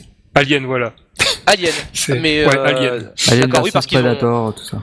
Ouais, voilà, qu'ils ont édité le dernier, et là ils vont Ouais. éditer Colonial Marines. Ok, Voilà. c'est ça, ça Ouais. pas du rêve puisque Donc euh, sur quatre licences, t'en as trois qu'on n'identifie pas vraiment à Sega. En tout cas, quand on y, on joue pas ces jeux, donc Ouais, c'est clair. déjà Bah voilà C'est pour ça que c'est embêtant parce que d'un autre côté, euh, euh, ben là, on parlait des jeux téléchargeables. Euh, Sega a annoncé à l'E3, euh, ils ont dévoilé avant, mais ils ont montré à l'E3 un jeu qu'ils vont bientôt éditer, c'est The Cave. Il y a un mec sur le forum de Sonic Online qui en a parlé. Bon, c'est- ça a l'air petit, mais c'est mignon parce que euh, je sais pas si vous avez suivi l'histoire. C'est un jeu De, euh, de fait Cave, par euh, le, le jeu. Euh... De Ron Gilbert. Non, c'est c'est le jeu là en 2D là? Ouais, Oui, c'est oui. ça. un espèce de point and Mais click, c'est pas en mais boîte, avec ça. des mécaniques de plateforme. Oui, ah, c'est un c'est c'est eux qui l'é- c'est eux qui l'éditent? Mais c'est pas en boîte, ouais. c'est pas en boîte, c'est. Euh, Oui, c'est Ah oui, bah, euh, Ah oui, oui, je suis d'accord. Mais ce que je veux dire par là, c'est que bon, euh, enfin, euh, quand tu, quand j'entends un éditeur parler de dématérialiser ou de se concentrer sur le online, euh, j'ai des idées, j'ai des images un petit peu sordides qui me montent en tête. Je pense à Atari, euh, Atari Exactement. France. voilà. En plus, j'ai lu récemment, je crois que c'était dans Canard PC, qu'il y a eu une affaire avec le, les dirigeants d'Atari, donc des Français, si je ne me dis pas de bêtises, qui se sucrent un petit peu au passage. Enfin, j'avais pas, je veux pas détailler les- plus loin parce que je n'ai pas l'info sous les yeux, mais euh, voilà, Atari, c'est pas l'exemple parfait d'une société qui a réussi son redressement, on va dire. Et ce- ma- la, la grosse crainte, ce serait que Sega euh, suive un parcours euh, euh, moins au- aussi peu glorieux que celui d'Atari. Je n'espère pas pour eux, j'espère de tout cœur que, que ça Bah, va donner des bonnes choses, mais Je t'a- je t'avouerai que moi, je crains un peu quand même l'avenir pour eux parce que, donc, dans les quatre franchises en tout cas qui vont encore éditer en boîte, euh, à part Sonic qui touche, on va dire, un large public, les trois autres jeux, c'est pas vraiment des jeux euh, pour tout le monde, quoi. C'est soit t'aimes le foot, soit t'aimes bien les jeux de stratégie, soit t'aimes Oui. les jeux d'action en FPS, mais mais voilà quoi, c'est des jeux qui vont pas toucher tout le monde. Et sans le dématérialiser, bah, le problème c'est que ils commencent vraiment à prendre, je pense, euh, conscience qu'il y a du potentiel, qu'il y a moyen euh, de vendre du jeu en faisant des trucs euh, propres, corrects, Mhm. bien foutus, ah oui, comme oui. on a vu avec euh, Daytona USA ou euh, Virtua Fighter 5 par exemple. Mais euh, à côté, je vois pas comment tu peux faire ton beurre avec ça, quoi. Euh, C'est, j'ai l'impression que chez eux, il va plus y avoir que des gars, voilà, pour convertir des jeux euh, pour euh, des maths ou euh, de trois studios, même pas internes à Sega, euh, qui vont faire des jeux en boîte, quoi. C'est tout. Ouais, c'est vrai que ça casse pas les briques euh, parce que C'est on parlait de. sinon. Ah oui, oui, leur, dé- leur département cinématique. Mais d'ailleurs, est-ce qu'ils l'ont fait ce film Albator? Parce que j'avais lu qu'ils voulaient faire un film Albator en 3D. Ah, c'est eux qui le feraient? Il, me sem- il me semble bien. Alors, il s'appelle pas Sega Digital Animation, c'était l'ancien nom de l'époque euh, du court métrage qu'on Euh, avait parce que quand ils ont montré Online. les quand ils ont montré les, les premières images d'Albator, euh, j'ai jamais vu Sega listé dans le dans les Non, crédits. hein. justement, parce qu'il s'appelle plus Sega. Le studio euh, est toujours euh, la société parente est toujours euh, Sega Sammy, si j'ai bien su- suivi l'histoire. Mais euh, j'ai pas regardé j'ai trop regardé pour Albator, faudrait que je jette un œil. Mais a priori, c'est toujours ce studio-là qui avait fait le court métrage avec Sonic euh, et le petit héros de Sonic Unleashed. j'ai oublié son nom. Vous savez la maison hantée là, le truc d'Halloween. Oui, euh, Oui, Rappelez- oui, ouais, je voilà, donc euh, a priori c'est toujours eux qui s'occupent de ça et bon Albator citons-le parce que a priori c'est un truc dont on va entendre parler en France donc euh, voilà euh, a priori ils sont toujours ils ont ils ont réussi à se faire un petit nom sur le sur ce secteur là mais pour revenir aux jeux vidéo oui Bah, c'est en, vrai en- que- en tout cas, excuse-moi de te couper, euh, si- je sais pas si vous avez vu le- la bande-annonce d'Albator, mais ça a plutôt de la gueule hein, quand même, faut dire ce qu'il y est. euh. Oui, oui, oui. Donc, Space Captain Harlock en anglais c'est ça? ouais, en japonais aussi, je crois. Ouais c'est juste pour taper euh, dans, dans YouTube tu vois euh, ouais euh, donc euh, Mais ça, bon, après, voilà, si c'est devenu peut-être un studio un peu indépendant, je suis pas sûr que ça leur change grand-chose. On peut pas le considérer comme quelque chose de vraiment artistique qui va nous toucher nous en tant que gamers, quoi. Ah oui, évidemment, évidemment. Euh, c'est- C'est-à-dire que je sais pas, qu'est-ce que le, qu'est-ce qui est le meilleur, euh, euh, qu'est-ce qui a pu, se- qu'est-ce que Sega a pu sortir de meilleur, c'est, disons, ces trois dernières années, on va, on va se restreindre euh, d'un point de vue créatif sur le jeu vidéo. Moi, je pense à l'expérience Platinum Games. On parlait de Vanquish tout à l'heure. Ouais, enfin, moi, je te citerais de- plutôt Bayonetta euh, pour un truc euh, plus euh, profond, mais bon. Ah oui, non, mais bien sûr, Bayonetta. moi, je, je- sur ces trois jeux, le seul que j'ai vraiment joué, c'était Mad World. Bon, c'était pas. Voilà, pas ça le- remonte hein, quand même. Ah, mais en bah, plus, en plus, ce qui est- contemporain de Bayonetta, non, non mais ce qui est triste, c'est qu'il y a plus de jeux qui sortent de leur studio à eux, quoi. Euh, Vanquish, Bayonetta, Mad World, c'est euh, comment il s'appelle déjà le, le nom du Platinum studio Games. Platinum Games, qui est indépendant en fait. Oui, c'est pas Sega. Sega a juste euh, donné de l'argent pour développer ces jeux-là, mais Voilà, euh, il les commande, quoi. C'est comme ils faisaient déjà avec Treasure euh, il y a longtemps. euh, c'est eux qui ont Ouais. la licence, mais bon, c'est pas eux qui ont mis euh, tout leur euh, savoir-faire artistique Ouais, évidemment. pour faire les jeux, quoi. Surtout que les jeux Platinum Games, ils ont cette patte, ils ont un petit peu ce, euh, ce- ce- cette griffe qu'on qu'on- qu'on identifie assez rapidement, et c'est pas forcément la griffe de Sega. D'ailleurs, est-ce que Sega a encore une griffe? C'est un débat qui pourrait durer des heures. Euh, on Ah, a parlé il- de Binary non, mais Domain à mon tout à avis, l'heure. euh, le débat il dure pas des heures, ils ont perdu tout leur talent quoi. On voit bien sur, C- sur Sonic, euh, les Sonic ils arrivent pas à redresser la barre avec les mecs qu'ils ont en interne. Et euh, des jeux qui sont faits en interne et qui tiennent la route, il y en a quasiment plus. Bah, t'avais la série Yakuza qui était vraiment le dernier bastion, euh, Et il y a- finalement, euh, il y a leur savoir-faire, Ah oui. Il y a Yakuza, mais il y a, co- enfin, je sais pas ce que vous en pensez Yakuza, même si euh, J'ai pas trop joué. C'est pas trop mal. il y a quand même un côté un peu old school dans ce jeu-là et que, enfin, c'est, moi ça m'étonne pas que ce jeu-là il n'arrive pas à percer en Occident. C'est trop. Bah, en, euh, en fait, j'ai un peu, un peu l'impression que c'est comme tout ce qu'ils font en fait actuellement au Japon, même chez Platinum Games, on va pas se voiler la face. En fait, ils essayent de faire la même chose que les Américains, mais ils, ils peinent quoi. C'est, c'est juste ça quoi. Ouais, toute la notion Oui, de c'est progrès. euh, C'est ça, euh, Sega n'est pas forcément le, quand on y pense, c'est pas forcément l'éditeur le plus progressiste euh, qui soit, et puis euh, justement. Bon, bah, ils ont essayé quand même de suivre la tendance. Hein. On peut pas leur euh, leur reprocher oui. ça. hein. Je veux dire, ils ont fait des efforts, ils ont tenté, mais bon, c'est jamais totalement convaincant. Euh, quand t'as un GTA, t'as beau avoir une très bonne ambiance, euh, un truc, un charisme incroyable dans Yakuza. euh, bon, niveau gameplay, c'est. Moi, je sais que j'avais essayé le 2 seulement euh, justement sur un stand de Sega France. Je trouvais que c'était super rigide. C'était euh, pour moi clairement déjà ça me ça me saoulait quoi. Eh ben justement, bah, on parlait de Yakuza, il se trouve que c'est le, le, le- enfin plutôt le directeur créatif de cette série-là qui se retrouve propulsé à la tête euh, de tout le mouvement créatif de Sega Japon. Et euh, donc on, on peut peut-être attendre de voir ce que ce monsieur va sortir, monsieur Nagoshi va sortir de ses tuyaux, même si pour l'instant, euh, à part Binary Domain, on est un peu dans le flou. Il y a bien sûr cette, fameuse histoire de reboot de Sonic. Alors là, on est dans le, dans le noir total. Hein. Va- Dieu sait ce qu'ils vont nous préparer. Peut-être que Peut-être que Sega va. Bon, je dis pas que c'est leur salut, j'aimerais bien, mais bon, on va pas euh, tirer les plans sur la comète. Mais peut-être qu'ils pourraient redorer leur blason créatif en se focalisant justement euh, sur des gens, sur les quelques gens de talent qui leur restent, euh, pour euh, reprendre, euh, pour repartir sur des bonnes bases et créer des choses nouvelles. C'est après tout ce qu'on attend euh, des Japonais quelque part, c'est également d'innover, d'être moins suiviste. Oui, oui, c'est sûr. Voilà, parce que Binary Domain, le problème, voilà, c'est que c'est un jeu aseptisé. Outre le fait que les développeurs, les doubleurs soient marseillais ou des trucs comme ça, c'est un jeu visuellement qui ressemble à, un- voilà, qui ressemble à un third, third, third person shooter, un, un clone de Gears of War de base, quoi. Voilà, j'en viens. Euh, Vanquish, euh, à côté de ça, a plus de griffes que euh, que, que Binary Domain sur mes deux screenshots Oui, côte à enfin. Vanquish, ça reste quand même euh, Oui, évidemment. la même veine, c'est-à-dire ça essaye de faire ce que font les Américains, quoi. Mais le problème, c'est que voilà, il- ce jeu-là, il avait l'air très sympa. Euh, moi, je trouvais qu'il avait un petit côté Apple Seed vraiment très chouette. Mais à Oui. côté de ça, il finit en 3h30, t'as même pas de multi derrière. euh, bon, qu'est-ce que tu veux faire de ça? Aujourd'hui, on va te dire, ouais, mais à l'époque, quand un jeu, tu le finissais en 3 heures, tu venais de pas te plaindre, tu t'en foutais du scénar. Mais aujourd'hui, le problème, c'est qu'on est habitué à ça. Et une fois que t'as fini le jeu, tous ces jeux, ils sont super scriptés. Euh, si t'as pas un mode multi, t'as vraiment l'impression d'avoir foutu 70 balles dans le vide, quoi. Ah oui, t'as pas envie d'y rejouer. Non, mais je suis, je suis 100% d'accord avec toi. C'est des jeux qui, qui popcorn, euh, que sur lesquels t'avais pas forcément envie de revenir parce qu'ils se terminent comme ça en session. Mais euh, en l'occurrence, juste l'exemple de Binary Domain, ça me paraît flagrant parce que le même éditeur ressort une version un peu euh, fade d'un autre jeu qu'ils avaient édité eux-mêmes et qui est une autre version un peu fade du Gears of War des Américains. C'est surtout qu'il faut voir aujourd'hui que euh, les jeux qui se vendent bien, maintenant c'est ce qu'on on peut considérer comme des blockbusters, c'est-à-dire euh, des jeux qui coûtent extrêmement cher à faire, avec des équipes qui sont hyper rodées parce que c'est des suites, euh, des suites de suites de suites, parce que de toute façon tu peux pas arriver euh, avec un jeu nouveau euh, qui ait le niveau de qualité d'un Uncharted, d'un Gears of War, d'un Skyrim, d'un Et oui. et, et ben Sega, je pense que Sega, eux, ils peuvent pas jouer dans cette cour-là, quoi. C'est Minari Domain, justement, ils ont essayé, mais ils en sont incapables. Ils ont soit pas les gens pour le faire, soit euh, pas le budget, soit, euh, enfin, je sais pas, mais euh, ils peuvent pas. Donc, euh, effectivement, c'est pour ça que là, ils ont décidé de changer leur stratégie, de se focaliser plus sur des jeux plus petits qui sortiraient principalement en dématérialisé.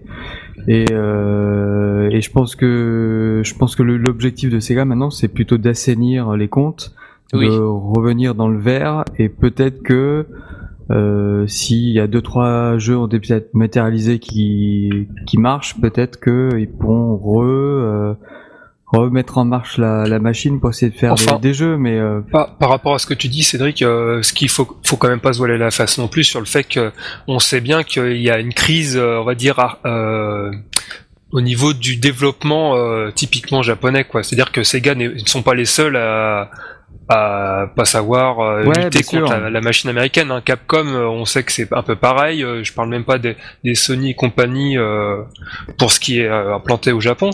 Et en fait, c'est tout simple, il suffit de voir hein, dans les quatre franchises qui gardent, en fait, il y en a trois, c'est typiquement euh, des jeux faits par les Améri euh, des Américains, des, des, Occidentaux, quoi. À part Sonic, euh, donc on sent bien quand même que voilà, il y a, ah oui. il, y a même un, il y a quand même un, même un problème au niveau simplement du Japon, quoi. C'est-à-dire qu'ils n'arrivent pas à se mettre à la page et à relever la tête, quoi, pour tenir tête aux Américains, quoi. Voilà, Sonic qui en, en plus historiquement intéresse surtout les Occidentaux c'est des jeux japonais mais fait pour des occidentaux euh, historiquement. Donc euh, on, est toujours sur une logique euh, euro américano-européenne en l'occurrence ce qui ce qui arrange pas probablement pas les affaires de Sega là-dessus quoi.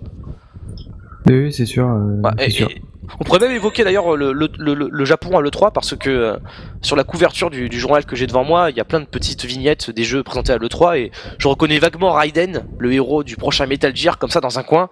Euh, je sais qu'il y a aussi Resident Evil, mais à part ça, c'est que des, c'est que des personnages. Euh, enfin voilà quoi. je sais pas, il y, a, le mec de Dead Space, là, il y a le mec d'Assassin's Creed.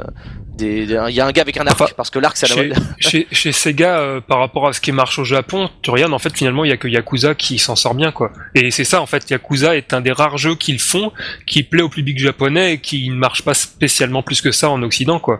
Eh ouais. Mais bon voilà quoi, c'est je pense que c'est un peu compliqué pour eux là quand même.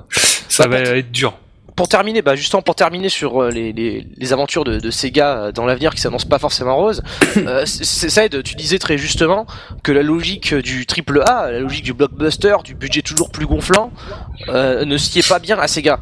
Bon, on, peut comprendre parce qu'après tout, tous les studios n'ont pas vocation à être Rockstar Games.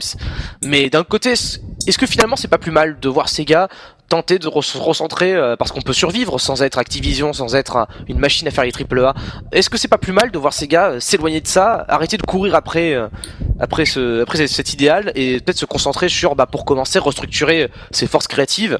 On parle enfin, japonais mais excuse-moi LP mais se recentrer, tenter de faire autre chose, je vois pas comment ils peuvent faire en faisant des football managers et des des total des total war quoi. Hein. Bah avec les jeux dématérialisés oui. mais ça c'est vraiment des c'est des jeux de niche quoi les jeux dématérialisés euh, tu, tu, regardes rien que l'abondance que t'as en, en dématérialisé mais quand ils sortent un Daytona USA par exemple il est noyé dans la masse quoi je veux dire c'est vrai que moi-même à, part les connaisseurs euh, t'as personne qui va aller le chercher ou même Virtua Fighter 5 là il est sorti apparemment il fait des très bonnes ventes mais Bon, en fait, euh, tu regardes, à part les connaisseurs, euh, les mecs ils préfèrent jouer à Soul Calibur ou à, Tekken versus Street Fighter, quoi. Ah oui, voilà. Mais bon, après, euh... après, le, enfin, en même temps, le public de ces jeux-là, que ce soit Daytona, Virtua Fighter, euh, je sais pas, euh, si, si, on peut peut-être mettre les, vieux jeux de Sega du genre Crazy Taxi trucs comme ça. Outrun, Outrun. Outrun, c'est, euh, enfin, leur public, ce public de ces jeux-là, c'est plutôt des gamers qui en général, euh, qui sont plutôt vieux entre guillemets, et, euh, et c'est les gens, c'est ces gens-là qui, qui vont fureter sur le XBLA pour acheter des trucs. Le grand public, effectivement, ces jeux-là, tu les sors en boîte, mais ça vend pas quoi. Ah oui, voilà, bah, parce que c'est logique. Enfin, moi je trouve que c'est logique que Sega, en tout cas ces il, euh, il est sorte soit dématérialisé. Euh, le problème, c'est qu'effectivement, comme tu le dis, euh, YS, c'est que le niveau de qualité maintenant des jeux dématérialisés est tellement élevé qu'ils ont, il suffit pas pour eux juste de les sortir dessus. Il faut qu'ils arrivent avec des jeux vraiment de bonne qualité pour espérer faire de l'argent, quoi. Et pour l'instant, ils font plus des portages que réellement des nouveaux jeux parce que bah, ça se demandait c'est est-ce qu'ils ont réellement les gens en interne pour faire des nouveaux euh, des nouveaux jeux de ces eh licences là et qui niveau de qualité euh, correspondant à ce qu'on attend d'un jeu euh, enfin par rapport à, à, là où on, on allait dans la discussion euh, maintenant euh, comment dire est-ce qu'ils arriveront à faire leur beurre est-ce que c'est pas plus mal pour eux de, de passer à ça? Peut-être mais c'est quand même super dommage par rapport à ce qu'a été Sega euh, voilà dans les années 90 tout simplement. Ah, évidemment. Euh, c'est c'est une régression hallucinante quoi. Pour moi clairement de toute façon c'est un deuxième coup euh, aussi dur qu'en 2002 quand en 2001 quand ils ont annoncé la fin de la Dreamcast quoi. Ah oui c'est sûr. Mais ça On verra ce qu'ils vont faire, mais ça va, à mon avis, euh, bon, j'ai un peu peur qu'ils se noient vraiment dans la masse et que ça devienne un- vraiment un éditeur euh, mineur, quoi, tout simplement. Mais Parce c'est- que bon, c'est jusqu'ici, pas déjà ils le cas étaient encore C'est déjà le cas, ben ouais, c'est déjà le cas, c'est ça qui est triste. Parce qu'on- que, On il suffit de regarder, regarde, il suffit de regarder le line-up de l'E3 de cette année. Voilà, j'allais venir à quoi. l'E3 justement. euh, C'est super Voilà. triste ce qu'ils ont présenté. euh, le, le, le, enfin, le, le jeu, le, en gros, les, les, les jeux fer de, fer de lance de l'E3 cette année, on va dire c'est le Alien vs Predator, qui est un FPS, euh, à mon avis, ça doit pas être trop mal, mais, euh, et, euh, mais bon, il va être noyé parmi tous les FPS qui sortent et qui sont de super qualité. Et, et c'est le, le jeu de, de cartes là de, de Sonic, Sonic All Star. Ah oui, le Sonic All Star Racing, ouais. Voilà, qui, qui tout sauf un jeu qui va vendre, à- enfin, quoi que les Mario Kart, ils se vendent à des millions, euh, des dizaines de millions d'exemplaires, mais euh, Ce Sonic All Star Racing qui devait être le, qui devrait être le seul jeu Sonic de l'année d'ailleurs, parce qu'on en a parlé sur le forum.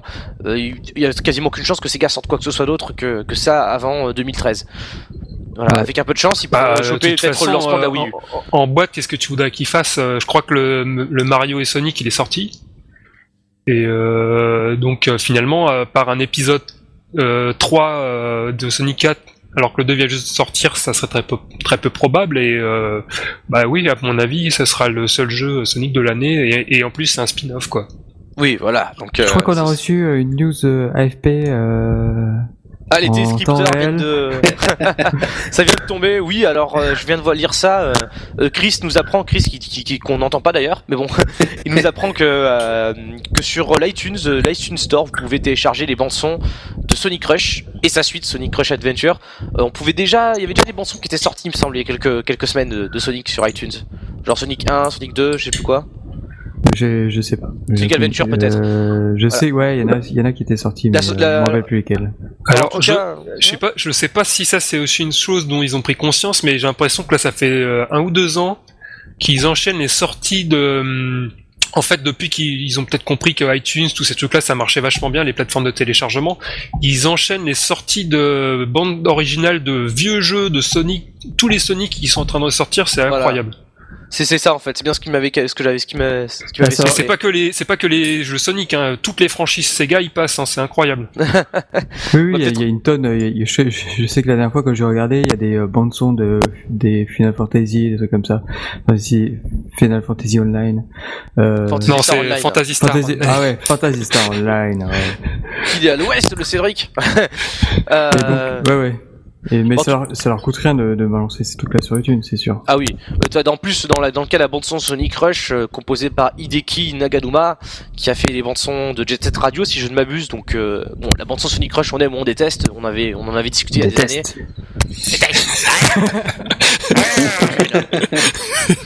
Bah, Non. euh, Blague à part ça, elle est atypique elle est atypique c'est pas la bande son du Sonic de, de maintenant c'est pas ce, que, ce à quoi on peut s'attendre donc euh, pour ceux qui, qui, qui zonent sur YouTube après ce podcast là vous, si suggère de je pense que si t'as envie de faire un ride de coq, bah, c'est la bande son idéale, quoi. je pense que tu peux voir des trucs fabuleux. Euh. Niveau Si tu- d'expérience extraordinaire. si tu le dis Cédric je ne prends pas de coke donc je te fais Enfin- confiance sur le coup Enfin, tu, tu m'excuseras, mais là, bon, euh, je sais pas si c'est parce que c'est la misère cosmique euh, niveau jeu Sonic ou quoi euh, que tu nous parles de ça, mais bon, ça a fait pas avancer plus que ça le Schmilblick justement par rapport au fait que niveau jeu Sonic, il y a que dalle qui va sortir finalement cette année, à part euh, finalement, euh, on, va, on va dire euh, la version mature de leur Mario Kart euh, version Sonic, quoi. Ah bah moi je relais les informations que Chris envoie sur le, le, le chat. Hein. Alors euh, Oui, oui. Vincent alors, Mature, euh, Vincent Mature, C'est vrai qu'on voulait parler euh, d'actu, donc ça tombe bien, mais oui oui bah version mature oui plutôt Il y a la pas de champ. Hein. Non mais bon, c'est vrai que moi, bon, de du peu que j'ai vu, euh, euh, je- ce que j'ai trouvé finalement dommage, dommage, c'est que finalement leur Sega All Star Racing, la Sonic, euh, le premier, j'ai trouvé qu'il allait vraiment pas assez loin. Ils ont tenté un truc pour voir ce que ça donnait. Mais je pense qu'ils auraient pu vraiment euh, faire un truc béton dès le départ et euh, vraiment marquer beaucoup de points à ce niveau-là. Mm. Là, ce qui est un peu dommage, c'est que finalement, faut attendre la deuxième version pour qu'il y ait des trucs qui semblent un peu plus poussés, qu'il y ait plus de personnages, euh, Ouais. Que le gameplay soit peut-être plus intéressant, plus léché. quoi. Bah, c'est c'est comme toujours, le niveau de qualité est juste correct en fait. Et euh, si effectivement tu veux, tu veux marquer euh, un coup, que tu, que tu veux bah, que tu veux vendre des jeux euh, bien plus que euh, que la moyenne, t'es obligé d'arriver avec un jeu de super qualité, au- aussi poliché qu'un Mario Kart. Et euh, effectivement, Sega, moi j'ai le sentiment qu'ils laissent pas le temps aux équipes de, de, de faire les jeux bien, parce que il faut aussi sortir des jeux euh, Oui, régulièrement. voilà, ils ont un cadencier assez, euh, Voilà. j'imagine, euh, Donc, rythmé. donc, Quoi. euh, j'espère effectivement que cette suite sera euh, bien plus finalisée parce que euh, il y avait quand même du potentiel quoi. Voilà, So- Sonic Racing qui est une série sous-traitée, hein, c'est développé par c'est développé par Sumo Digital, si je me souviens bien, Des Anglais. studio ouais. britannique. Voilà, qui, qui fait qui a fait pas mal de jeux de bagnole pour Sega, c'est du Sega Rally, du Outrun peut-être. Euh, je me souviens plus exactement. Enfin des portages. Oui, de ils avaient- Outrun. bah, ils avaient- ils avaient- en fait, ils avaient fait tous les jeux un peu spin-off, euh, les rééditions, bah, donc les Outrun, ils avaient fait Will, Sega Rally, peut-être, je suis pas sûr, je me rappelle plus. Ils Et avaient- puis euh, les, le, le Sega Tennis, là, ils avaient fait aussi. euh, Non, le Sega Rally, il a été développé par un nouveau studio qui avait été monté. Oui, euh, c'était le Sega, c'était le Sega Rally Studio ou un truc Ouais. comme ça, ouais. Par Qui a contre- d'ailleurs été fermé directement après tellement Ouais. c'était et Sumo- Ah. décevant. Par contre, Sumo Digital, je crois qu'ils ont fait le portage en arcade, un truc comme ça, du Sega Rally. Oui, c'est peut-être ouais. D'accord. Bah oui, parce que euh, c'est- mine de rien, c'est un studio occidental de chez Sega, euh, c'est une partie de leur force créative et donc c'est un studio qui a le mérite d'exister. Euh, de alors, je t'arrête parce que je suis même pas sûr que ce soit un studio à eux quand même. Hein. Ah, tu penses qu'ils sont en totale indépendance? Ah ouais, ouais, je suis, pense qu'ils sont freelance, ils leur appartiennent pas, mais ils ont juste un contrat, euh, voilà, prioritaire peut-être. Peut-être que ça se passe bien, donc ils, leur, les alimentent, mais Oui. je crois pas qu'ils leur appartiennent. Hein. J'ai vraiment un doute là-dessus, je suis pas sûr. Bon, en tout possible, cas, ouais. vu, vu, vu l'état actuel de la politique euh, de Sega, je pense qu'il leur appartient plus quoi qu'il arrive. Oui, c'est vrai que peut-être qu'ils ont qu'ils ont intérêt à contracter avec d'autres euh, d'autres éditeurs à partir de maintenant. Tu crois que Sumo Digital serait un peu trop lourd pour Sega? Ah bah tu sais, euh, le coût de la vie, euh, la crise européenne, euh, le livre sterling, j'en sais rien. Il y a plusieurs raisons. Hein. Il y a plusieurs façons, euh, plus- plusieurs façons de voir les choses. En tout cas, voilà. Euh, pour, pour, pour clore une bonne fois pour toutes sur Sega, puisque peut-être qu'on se permettra de parler de l'E3, mais l'horloge avance. Euh, Ouais, mais bon, le 3, qu'est-ce que tu veux qu'on dise? On a, on a, Je crois qu'on a un peu déjà tout dit, euh, finalement. euh, c'est. ah, bah, oui, pas. le 3, c'est fermé, mais bon, Putain, finalement, qu'est-ce qu'on en a retenu? quoi. On en a rien retenu, quoi.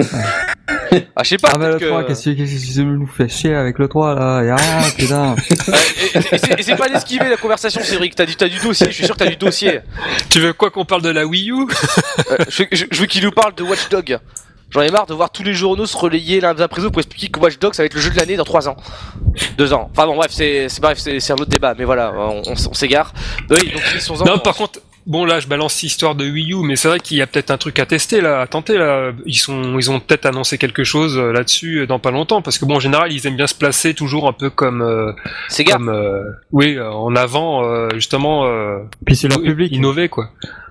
Oui, jusqu'à présent, c'est vrai que ils ont ils ont fait les premiers jeux sur Engage, euh, ils ont euh, ils étaient bah ils ont fait un Sonic assez tôt dans la vie de la Wii euh, euh, sur, sur la aussi, DS, ils étaient pareil, ils étaient coup. assez euh, rapidement sur le créneau euh, avec leur projecteur Rub notamment, fait Voilà. par la Sonic Team mine de rien. Eh, Oui, mine, de, de rien, le public de la Wii, c'est plus leur public. euh, C'est là où, où ils vendent des Mario et Sonic, quoi.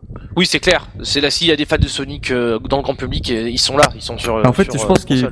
Pour, pour, pour Sega, il faudrait qu'il y ait les, les JO tous les ans, en fait. Bah tous, tous les deux c'est pas mal non plus hein, parce que ça fait une année sans JO, une année avec, sur le jeu six mois après. Euh. C'est vrai que comme ils ont décalé euh, JO d'été, JO d'hiver, ça tombe bien, quoi. Et, et en plus en plus je crois qu'ils font aussi un jeu sans Sonic, un vrai jeu des JO si je dis pas de bêtises. Ouais, ils en font deux, ouais. Voilà, ils font le jeu avec des jeux normaux et ceux avec Mario et Sonic. Eh ben on est mal barré mon gars. enfin voilà. Non bref, je- moi je voulais juste en placer une parce que euh, YS pensait que c'est tu disais que Sega avait encore un peu de prestance jusqu'à présent, tu enfin c'est plus ou moins ce que ce que j'avais compris dans ce que tu disais. Mais voilà, moi dans ma tête euh, les Sega les dernières années euh, outre les tentatives de faire euh, des jeux en boîte blockbusters comme Bayonetta, comme Binary Domain, c'est aussi des trucs que quand tout le monde a envie d'oublier, comme Iron Man, comme euh, Golden Axe, là, l'espèce de remake de Golden Axe qui avait l'air euh, atroce à tout point de vue. Il en avait pas que l'air, il en avait la chanson, je te rassure. Comment? Il en avait pas que l'air, il avait la chanson aussi. Ah, ok, Il- d'accord. Il était très très mauvais. Ok, bah, bah, c'est au cas où je tombe dessus, c'est bon à savoir. Enfin voilà, tout ça pour dire que euh, c'est pas parce qu'une boîte fait des quoi quand euh, dans des versions. Euh, bah, enfin, c'est pareil, hein, c'était pas eux qui l'avaient développé, hein, c'était, euh, je sais Secret plus qui, Level, euh, Secret. Level, ouais. Oui, mais enfin. bref, voilà, c'est une question de politique éditoriale en fait. ce- euh, on va, on dire que le, le problème, c'est que par rapport à leur image, euh, ils ont quand même massacré pas mal de franchises euh, qu'ils ont déterrées, et ça, c'est très dommage parce que ça, sur ça, les, justement, par rapport à ce que je disais tout à l'heure, les fans, euh, il y en a qui ont quand même pas trop apprécié, quoi. Moi, le premier, j'avouerai. hein. Honnêtement, dans les seules franchises qu'ils ont déterrées, euh, qui sont vraiment réussies, je dirais, euh, j'ai du mal à voir autre chose qu'à Outrun, en fait. Je, je vois pas d'autres vraiment bonnes réussites euh, de déterrage, quoi. Outrun qui a été déterré, mais a priori euh, qui ne le sera plus parce que bon, c'est quoi C'est une série qui, qui est restée. C'est le socle Ah, c'était commun, très arcade. 2. Ça restait Ouais. très arcade. Hein. C'était assez euh, assez spécial quand même. hein. Voilà. Et même le- les jeux qui sont sortis après Outrun 2, le socle commun, ça a toujours été Outrun 2. Il n'y a pas eu de nouveau mécanisme. euh, On Non, a non, eu des non. dérivés d'Outrun 2 pendant des années et ensuite ça s'est arrêté quoi. Fi- Finalement, en fait, c'était encore une adaptation de l'arcade. Hein. On restait dans le schéma Eh euh, adaptation arcade. euh. Mais bon, par exemple, Sega Rally, euh, c'est vrai que c'était pas mauvais, mauvais, mais bon, on va dire que le jeu n'avait pas vraiment d'identité. Et bon, il s'est très mal vendu par rapport à- aux espérances qu'ils avaient. Mais surtout Voilà. par rapport à la concurrence, quoi. Par rapport aux euh, Voilà. Colin McRae, là, ou des, euh, les Dirt. euh, C'était c'était clairement un niveau en dessous. Ouais, euh, Chris qui, euh, qui envoie des blagues à la Ouais, sur le chat. euh. tu sais, t'as un micro, hein, tu peux t'en servir. Hein. Vas-y, fais-nous marrer, Chris. Ah non, mais euh, il faut qu'il y en ait un qui, sa- qui sauve la bande passante là. C'est. On est, on est ric-rac à ce point, c'est horrible. Euh, enfin, voilà. euh, donc euh, oui, euh, Golden Axe, Outrun, tout, tous ces, tous ces, toutes ces tentatives de, de, de, de maintenir. Oui, le, oh, bah, on pourra en citer d'autres. Hein. T'avais Altered Ouais. Beast qui avait été très mauvais. sur Play euh, 2, je ça, sais- c'est encore plus ancien. Oui, il y avait euh, Shinobi. je- Shinobi, oui, mais c'était un peu différent. C'était, c'était différent. C'était, je crois que c'était pas si mauvais, mais en fait, le, le meilleur finalement n'était pas le Shinobi, mais euh, ce- le spin-off qu'ils avaient fait avec euh, une femme là. Voilà. C'était un peu triste, mais bon. Bah, d'un autre côté, c'est toujours, un, toujours une licence euh, plus ou moins redorée de chez Sega, quoi. Dans la, dans la catégorie Sega crée des trucs, et euh, c'est, à peu près, c'est, l'image que ça peut donner. Mais bon, ça, on, parle, on parle de jeux vachement vieux quand même. Et voilà, euh, je garde un certain espoir sur le dématérialisé, puisqu'on en parle. Parce que bon, même si ça fait pas forcément studio triple A, que le dématérialisé c'est très très concurrentiel, que ça se tire la bourre et tout, euh, je me dis que d'un autre côté, euh, ça peut être une bonne base pour faire des choses qui font oublier les, les, les, les jeux en boîte décevants, les jeux qui durent 3 heures, etc. Et de faire un peu place à la créativité. Quand je vois que Sega va éditer The Cave pour les prochains mois, bon, on attend de voir ce que ça va donner comme jeu, hein. C'est sûr que Oui, c'est un oui mais là un ils peu- sont que ils sont qu'éditeurs quoi. C'est toujours pareil. C'est pas des trucs qui sortent de chez eux quoi. C'est vrai, mais c'est déjà, un bon début. C'est déjà un bon début. Si, si déjà les gens à Sega reconnaissent euh, le talent là où ils le voient, à supposer que The Cave soit soit soit de la bonne cam, euh, s'ils arrivent à identifier déjà ce genre de choses, ça ne peut que, euh, à mon avis, euh, influencer positivement leur développement interne. C'est se dire bon voilà, la marque Sega, c'est des jeux de plus ou moins de qualité avec telle ou telle gueule, euh, et si on nous tâchons de nous en inspirer, ce serait ce serait euh, l'idée quoi. Ouais.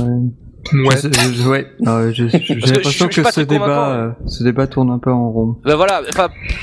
Bref, d'un côté on a les football managers, comme tu dis, des jeux de niche mais vendus en boîte, c'est des trucs euh, alimentaires pour faire gagner le pain à Sega. D'un autre, on a des jeux dématérialisés, et là-dessus, j'ai tendance, tendance à être optimiste, à me dire que c'est là qu'on peut un peu innover, qu'on peut faire des choses bien, pas seulement pour Sega d'ailleurs. Le jeu dématérialisé, ça me paraît être intéress- intéressant. Et enfin, bah il y a la dernière facette, bah c'est Sonic. Au final, euh, on attend beaucoup Sega sur Sonic aussi, euh, le jour où, euh, ils arrivent à faire quelque chose de correct avec ça, et là ils, ils se donnent, euh, ils se donnent du risque puisqu'il va y avoir un reboot apparemment. Apparemment, on reprend tout de zéro. Apparemment. Le, le reboot, il- la source, ça nous vient d'où déjà hein Euh, d'un peu partout. C'est bonne question. partout. Je vais, je vais vérifier ça vite fait. Un petit tour sur Sonic Online. Je vais vous dire ça. Parce que si t'as bien encore un truc dans, genre 4chan, euh, trucs qui sont euh, trois carrefours à chaque fois. hein. Non, je crois pas parce que ça a été vachement relayé, il me semble. Hein. C'est, euh, on n'est pas juste sur du Forcan. euh. Non, mais je- euh, en fait, je pense que comme, euh, là, là, on sent bien que C- Sega, ils- on sent bien que ils sont au carrefour de, enfin, ils sont dans une situation où ils, se posent des questions de quelle, quelle va être la stratégie euh, sur les années à venir. Et euh, je pense que Sega, Sonic effectivement rentre là-dedans et ils se sont forcément posé la question de qu'est-ce qu'on fait avec euh, Sonic et euh, qu'est-ce qu'on fait avec Sonic. et- et voilà, voilà quoi. Et c'est une bonne question. Est-ce qu'on sort des versions euh, épisode 3, épisode 4, je sais pas quoi? Est-ce que... Euh... Enfin là ils ont intérêt à, à, me- à passer la quatrième là ou la deuxième, je sais pas parce que bah, il faut pas qu'il vu la le temps laisse qu'ils ont mourir. mis à hein. nous livrer l'épisode 2. euh, C'est sûr qu'il faut, il faut pas qu'il la laisse mourir, quoi. Moi, moi, je dirais qu'en fait, le problème, c'est que là, leur, leur licence la plus emblématique et qui touchera le plus de monde reste Sonic. Et en fait, quand on regarde là, il y a, on dirait qu'il n'y a pas grand chose finalement dans le tuyau, quoi. C'est un peu, un peu le vide à l'horizon, euh, ne serait-ce que pour Noël. Je sais pas ce qu'ils auront à nous vendre, quoi. Je sais pas quand sort euh, le, le All Star Racing, mais bon, euh, À la fin de l'été, je crois. Je, je sais plus exactement. Ouais, j'en sais rien. moi je crois que de Mais toute ouais, façon, ouais, attends, c'est qui vivra verra, quoi. Mais c'est Voilà. c'est vrai que dans l'immédiat. euh, Quand on se posait la question finalement qu'est-ce que va devenir Sega, euh, j'avouerais que moi je sais pas trop. hein. Franchement là, euh, c'est euh, C'est le vide. par rapport. euh, Ça se Par termine un peu, tu sais, euh, j'ai l'impression que ce podcast, il se termine un peu comme dans les émissions littéraires euh, qui passent à 3h du mat à la télé, où les mecs ils parlent à 2 à l'heure à la fin et ils disent oui, effectivement, euh, Oui, j'approuve. Je peux je calmer. pense que... Je n'ai plus de Valium. euh, oui, donc euh, je suis sur. euh, pour, pour, pour clore, je suis Ça me sur. rappelle euh, ce bouquin qui est euh, par un grand euh, philosophe euh, Oui. euh, de ouais. slovaque, Slo- Slovaque. Oui, qui euh, c'est bien la Slovaquie, c'est. que euh, mon frère avait bien connu parce que euh, Oui. je l'avais rencontré dans un séminaire. Ok. De toute- toute- toute façon, voilà quoi, ce que disent les gens. Enfin bon, quoi qu'il en soit, Et- pour ce qui est de Sonic, vu que euh, voilà, c'est le podcast de- d'un site sur Sonic, je pense que bientôt euh, va falloir mettre la clé sous la porte. Et euh... ou alors laisser laisser la, la clé du site à Iluro par exemple, Oui. qui le transformera en je sais pas. Il peut en Non, faire un que- site où il met ses, ses, ses photos Facebook là ou de photomontage. Euh, non, il faudra, faudra qu'il visite Alex Ventura, elle saura en faire quelque chose, elle. C'est quand qu'on va podcast avec Alex Ventura d'ailleurs Ouais, comme ça, elle viendra démolir Sonic CD. En fait, faut faire un site qui mélange euh, les jeux vidéo et puis les stars, la vie des stars. les stars et les jeux vidéo. non mais C'est vrai que Facebook. finalement les, les podcasts euh, ils sont plutôt assez éloignés dans le temps entre euh, numéros et là je crois que le prochain il sera pas avant un an vu comme c'est barré quoi. Sauf clair. si, euh, oui, prochain- voilà. Sauf si on fait enfin le podcast sur Sonic Generations finalement. On peut faire le podcast des jeux auxquels on n'a pas joué et qu'il faudra, qu'il faut qu'on joue, ouais, effectivement. Oula, je vais parler. Et il durera 3 heures. Voilà, parce qu'on a- on fera parce qu'on a, on a le spécialiste de, de, dans l'équipe, on a un spécialiste qui joue au jeu Sonic encore, c'est Chris. Il y joue mais avec trois ans de retard, mais il y joue quand même. Attends, euh, grâce à Sonic Online, qui a filé une info il y a pas très longtemps, euh, j'ai pu télécharger le, le Sonic euh, All Stars Racing euh, iOS pour que dalle. Donc c'est Ah moi ouais, il qui- était je, gratuit. Je précipite Sega dans sa chute. Eh ouais, j'en profite pour faire la pub euh, du groupe Facebook de Sonic Online, où on balance de temps en temps quelques infos euh, exclusives qu'on balance pas sur le site. Et ouais, c'est comme ça. Il Ouais, faut, être- like- il faut venir sur le site et aussi sur Facebook. Likez-nous que- sur Facebook et vous aurez peut-être une clé pour télécharger Sonic Generations 2. Il y a Peut-être. déjà 140 fans sur Facebook. 140 Ah, c'est énorme, t'imagines même pas quoi. Imagine s'il fallait qu'on fasse une sorte de euh, chaque année une fête. Soirée IRL, tu veux Il y dire aurait 150 personnes quoi. Minimum, parce que euh, j'imagine que t'as tous les anciens qui se souviennent plus de comment se marche Facebook et qui étaient sur le forum il y a 10 ans. euh. Ça peut faire du monde à ramater ça. Beaucoup, beaucoup de monde. Oh oui. Bref, effectivement, il y a donc pour revenir à Sonic, euh, Sega, euh, Sonic et Sega All Star Racing sur iOS, il était gratuit. Je sais plus s'il est toujours gratuit. Il a été jeu de la semaine pendant une semaine là, euh, il y a quelques semaines.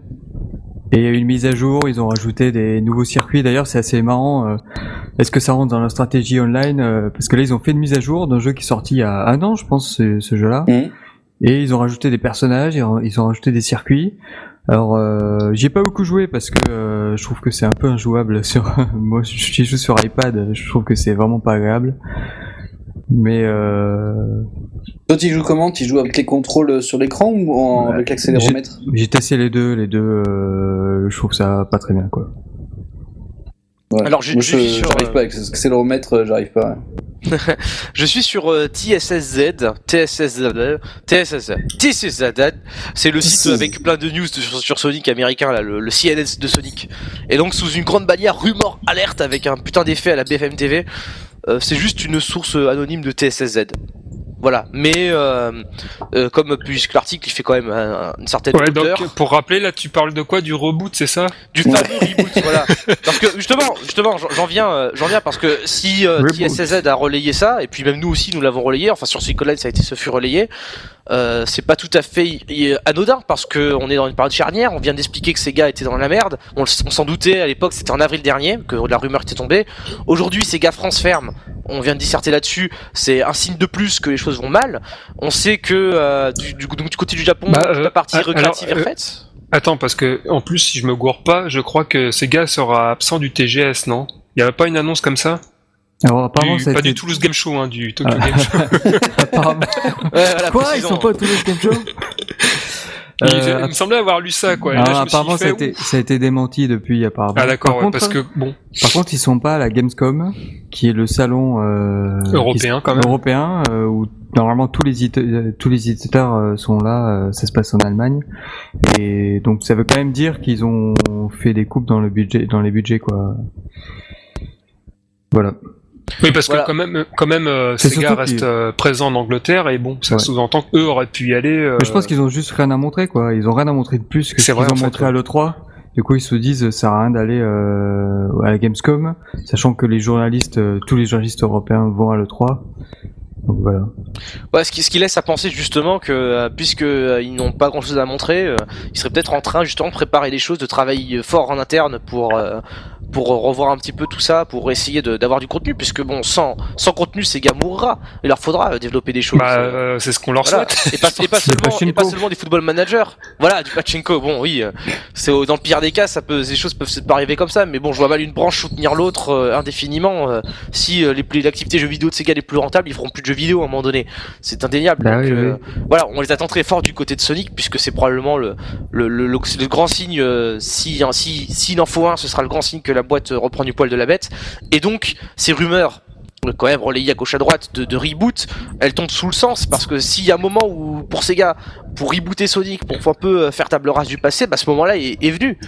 Ou enfin, euh, excuse-moi, mais en fait, bon, on avait eu ce débat là justement récemment euh, sur les, les comment les forums de Gamecult justement parce que ça troll pas mal euh, sur le fait justement euh, qu'avait un comment un, un, des membres de Objectif Sega qui avançait justement le fait que Sonic euh, la franchise se marre justement parce qu'elle renouvelle sans arrêt.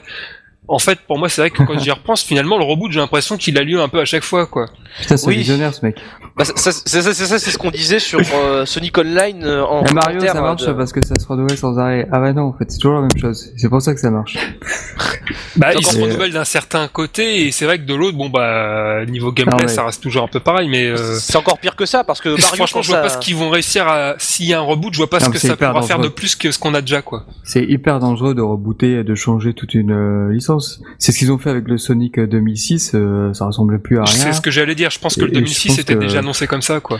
Oui, voilà, non, bien entendu. Je pense ben, que c'est une euh, erreur. Euh, J'allais, j'allais parler de, de, de Mario parce que euh, dans, dans, dans leur cas, c'est quand ils, euh, ils innovent le moins par rapport à leur suite que ça fait le plus gros carton. Et dans ma tête, j'ai pensé à New Bah, Super Mario Bros. qui. euh, Par rapport, par rapport à la discussion qu'on avait justement sur Gamecult, euh, moi ce Ouais. que j'avançais, c'est que ce que je comprends pas, c'est que euh, ces gars, euh, j'ai l'impression qu'ils ont pas trop appris de leur euh, histoire et de leur, euh, leurs problèmes. C'est-à-dire que ils continuent, ils s'acharnent, notamment pour la licence Sonic, à essayer toujours de faire des trucs un peu innovants, de changer un truc pourtant qui a marché. Je veux dire, la série des Sonic Adventure, euh, je pense qu'elle était plutôt bonne quand même dans l'ensemble. Je comprends pas qu'ils aient pas fait un troisième depuis le temps qu'ils arrêtent pas de se gaufrer, quoi.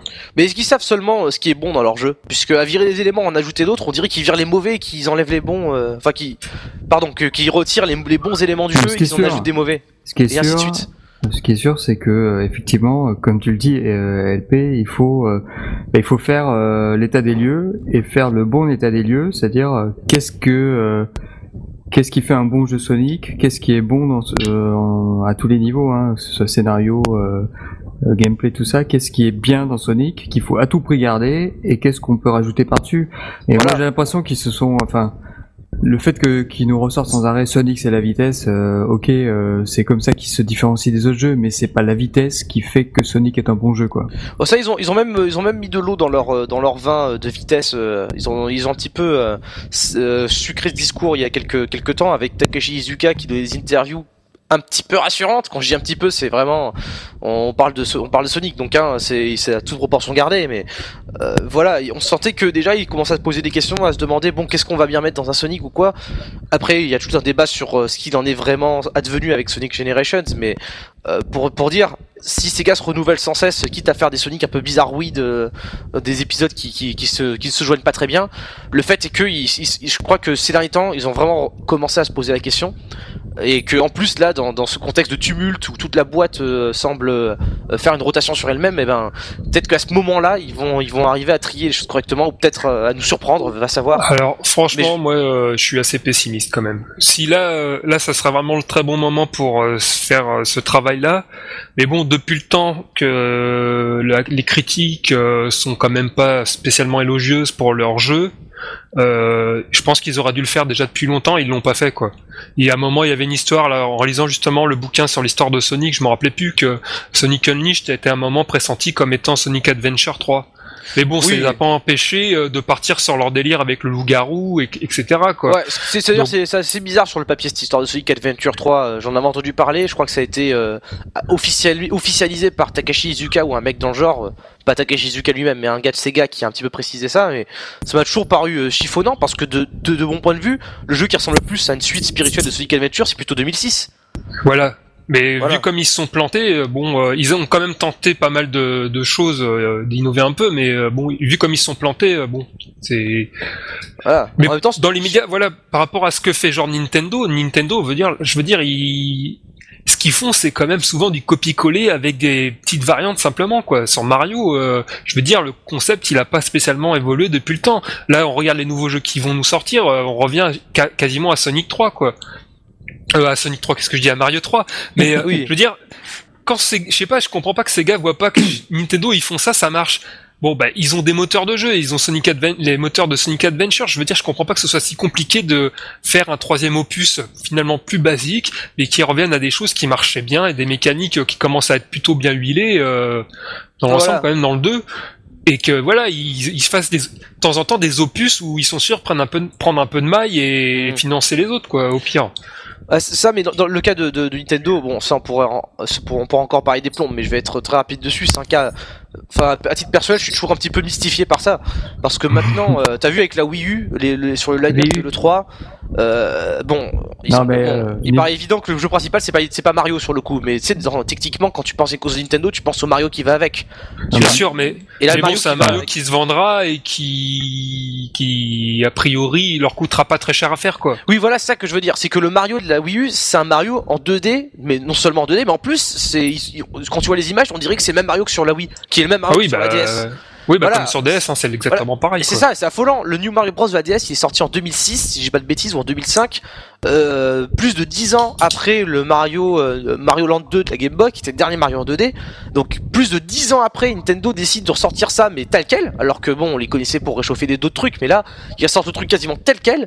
Ça fait un putain de carton. Si tu regardes l'histogramme, c'est le jeu Mario. Euh, il se vend nettement plus que tous les autres épisodes 3D et ils vont ils ont refait le même jeu trois fois. Enfin, ils on dirait qu'ils sont en train de refaire le même jeu trois fois. Ils l'ont fait sur Wii. Ils ah vont bah faire sur 3DS. Euh, même quatre fois là, parce que finalement. Euh à la fois sur euh, DS et sur Wii, tu regardes, c'est exactement la même chose. Hein. Les screenshots, t'as l'impression que c'est des screenshots qui sont piqués de la version d'avant, quoi. Ah oui, oui. Bon après, quand ils jouent, euh, il y en a un qui est meilleur que l'autre. Mais bon, ça c'est une autre histoire. Oui, mais voilà, c'est assez invraisemblable. C'est euh, de la part de Sega, je peux comprendre qu'ils ne qu'ils ne rentrent pas dans cette logique parce que je pense que pour n'importe quel éditeur de jeux vidéo, le cas Nintendo est vraiment très très très particulier. Un coup pareil, ouais, enfin, qui pourrait bon, tu regardes chez les, les blockbusters, c'est pareil. Je veux dire, ils continuent finalement de refaire tout le temps la même chose en, en changeant très peu de choses, quand même. Tu, oui, il y a Call of, tu veux dire. Les Call, of, Duty, les FIFA, etc. Euh, finalement, c'est un peu toujours la même chose. C'est amélioré, mais c'est ah. toujours la même chose. Ah, je suis d'accord. Parce que ça leur coûte si cher que ça à faire. Ah, le, premier Call of, il est quand même pas sorti dans les années 90 aussi. Ah mais ce qu'il faut voir, c'est que tous ces jeux-là, c'est des jeux de qualité. Que derrière ces jeux-là, euh, bah, surtout pour les Call of, les FIFA, tout ça, peut-être que sur les jeux Nintendo un peu moins, mais derrière tous ces jeux-là, il y a des fans et que euh, quand on leur resserre un nouvel épisode, bah ils vont racheter quoi. Et, euh, et, en même temps, c'est ce qu'ils recherchent. Ils recherchent pas euh, un jeu qui soit totalement différent du précédent. Ils recherchent un jeu dans lequel ils puissent retrouver bah, euh, l'univers qu'ils connaissent déjà avec des trucs en plus. Et Nintendo l'a assez compris, et en même temps, même si, euh, imaginons qu'il y a un Mario qui se vende pas, c'est pas très grave parce que de toute façon, c'est des coûts de développement euh, assez limités, vu que euh, bah, ils réinventent pas la roue à chaque fois. Et euh, mais enfin. Et donc effectivement Sega Sonic de enfin Sega devrait faire ça mais le problème c'est qu'ils partent de vachement plus bas Sonic enfin l'épisode 2 ou l'épisode 1 ils sont ils ont pas le niveau de qualité Sonic 4 tu veux dire Ouais, c'est les Sonic 4. Ils ont pas les niveaux de qualité, ils ont pas de niveau de qualité équivalent aux versions Mega Drive déjà. Donc, euh, il faut déjà qu'ils rattrapent ça, qu'ils se mettent au niveau par rapport aux versions euh, qui sont sorties il y a quasi 20 ans. Et, euh, et que une fois qu'ils auront ce niveau de qualité là, je pense que déjà ça se vendra bien mieux et puis euh, ils pourront euh, utiliser ça et faire des suites euh, à foison. Alors, ce, que, ce, qui me fait penser, ça me fait penser à un truc. Dans le dernier podcast, j'avais à un moment lancé une, une anecdote que je pense, il me semblait me souvenir sur le fait qu'il me semblait qu'ils avaient perdu les sources du moteur des moteurs Mega Drive. Oui. Et en fait, en recherchant, j'ai découvert que ça avait été évoqué en fait quand Sonic 1 avait été refait sur Game Boy Advance. Ah, ah oui, le fameux qui était, qui était un très mauvais jeu. Et ils, avaient, ils avaient expliqué que finalement c'est parce qu'ils avaient plus les sources des jeux Mega Drive.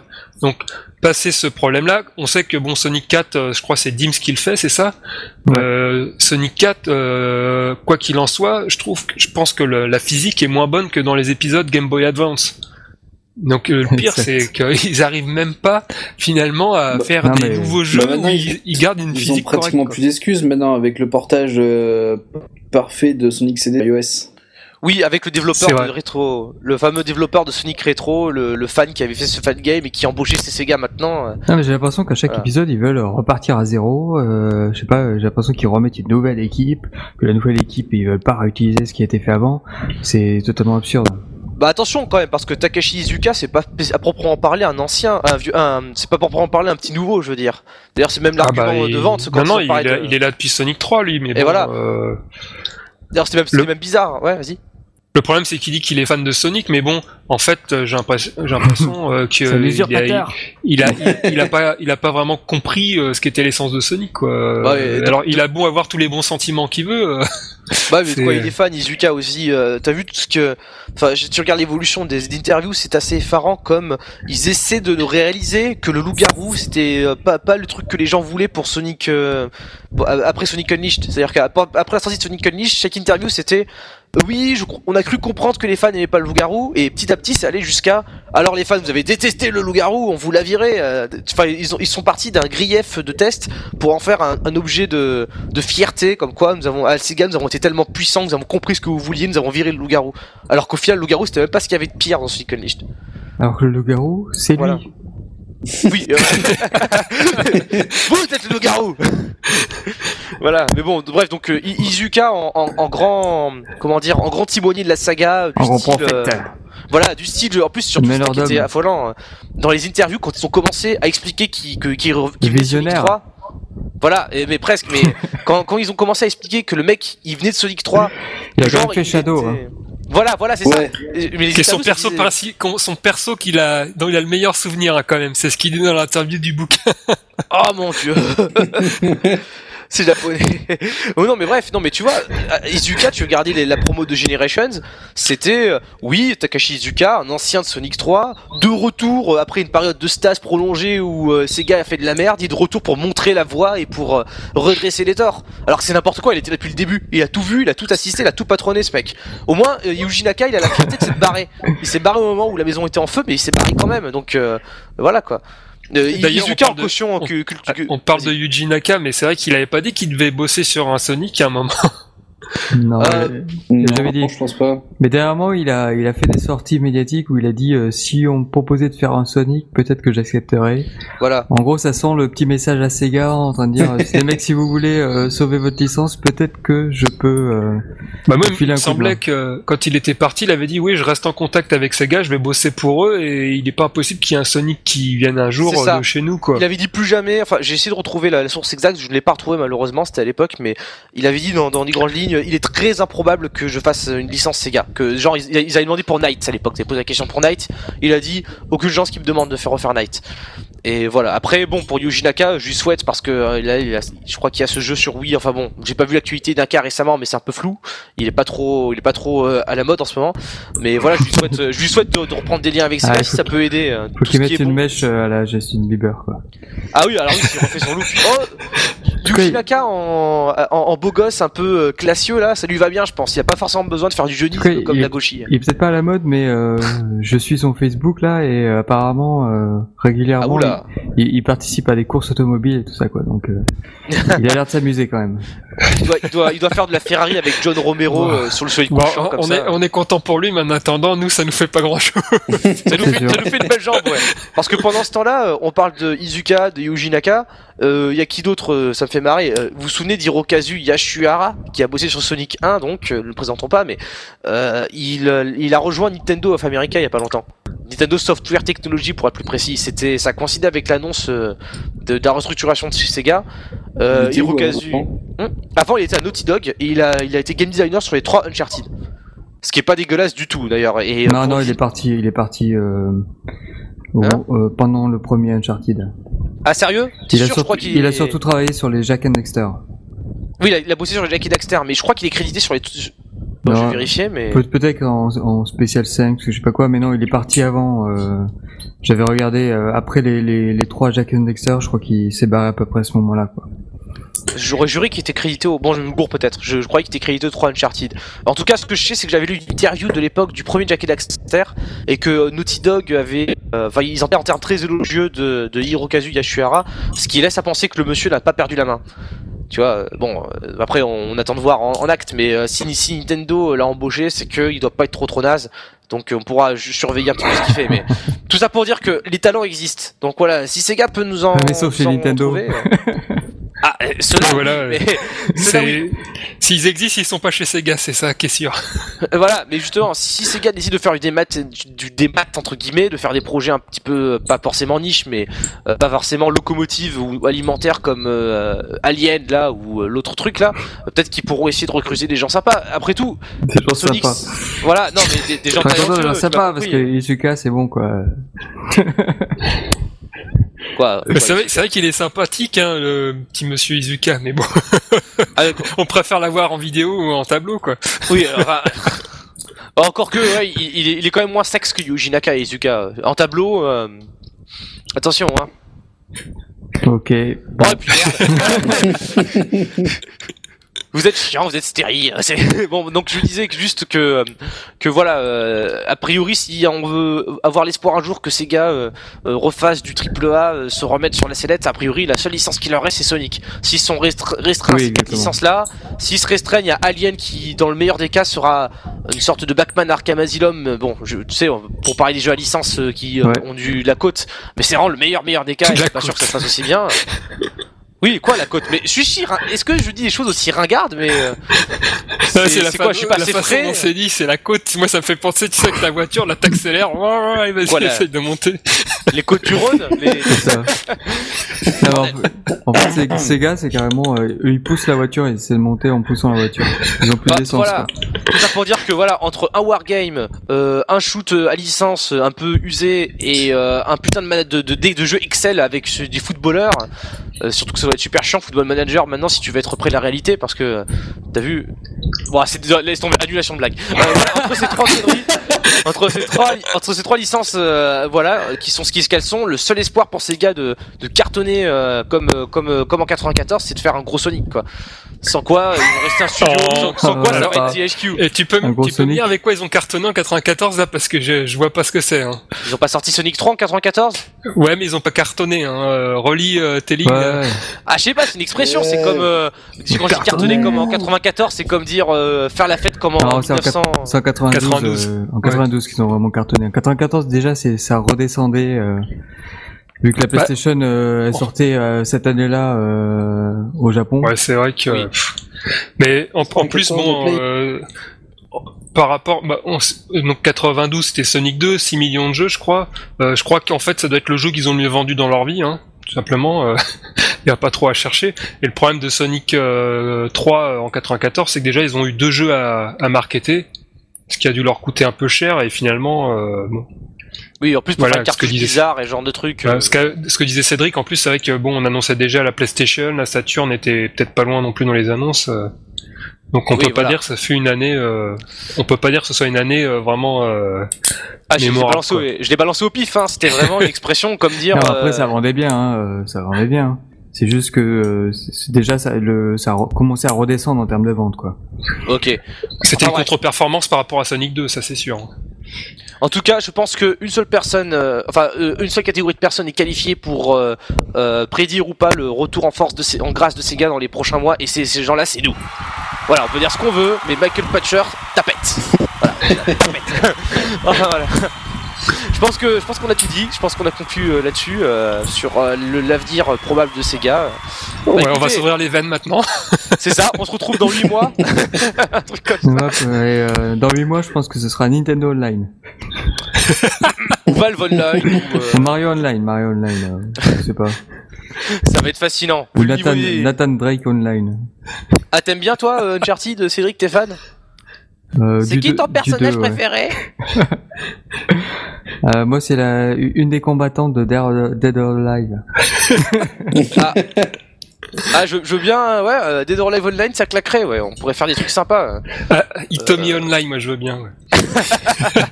J'arrête le nom, ça claque, ça va du pâté. Enfin voilà, ouais, le, le- le jour où on fera euh, un, un, euh, pff, si on fera un, un spin-off ou on fera un podcast comme ces mecs-là, je sais pas si vous connaissez le podcast. J'ai- Je voulais l'écouter, j'ai j'ai loupé l'épisode. Ça vous dit quelque chose? Non. Podcast pense des que- tauliers, c'est quatre mecs, euh, des anciens journalistes, après ce que j'ai compris. Il y a notamment euh, Georges Grouard, alias Jay de Gameplay RPG, pour ceux qui se souviennent. Ah, ce ouais. genre de mec. Voilà, je sais, ça, ça doit, ça doit rappeler des souvenirs à, à certains. Euh, je sais que le mec, en part- Jay en particulier, il a fait son site, la Game Web, qu'il a relancé récemment. Euh, Ça a l'air un peu pompeux le truc, mais bon voilà, le mec c'est toujours de- d'écrire des papiers. Et apparemment, il fait C'est des. Voilà, en tout cas.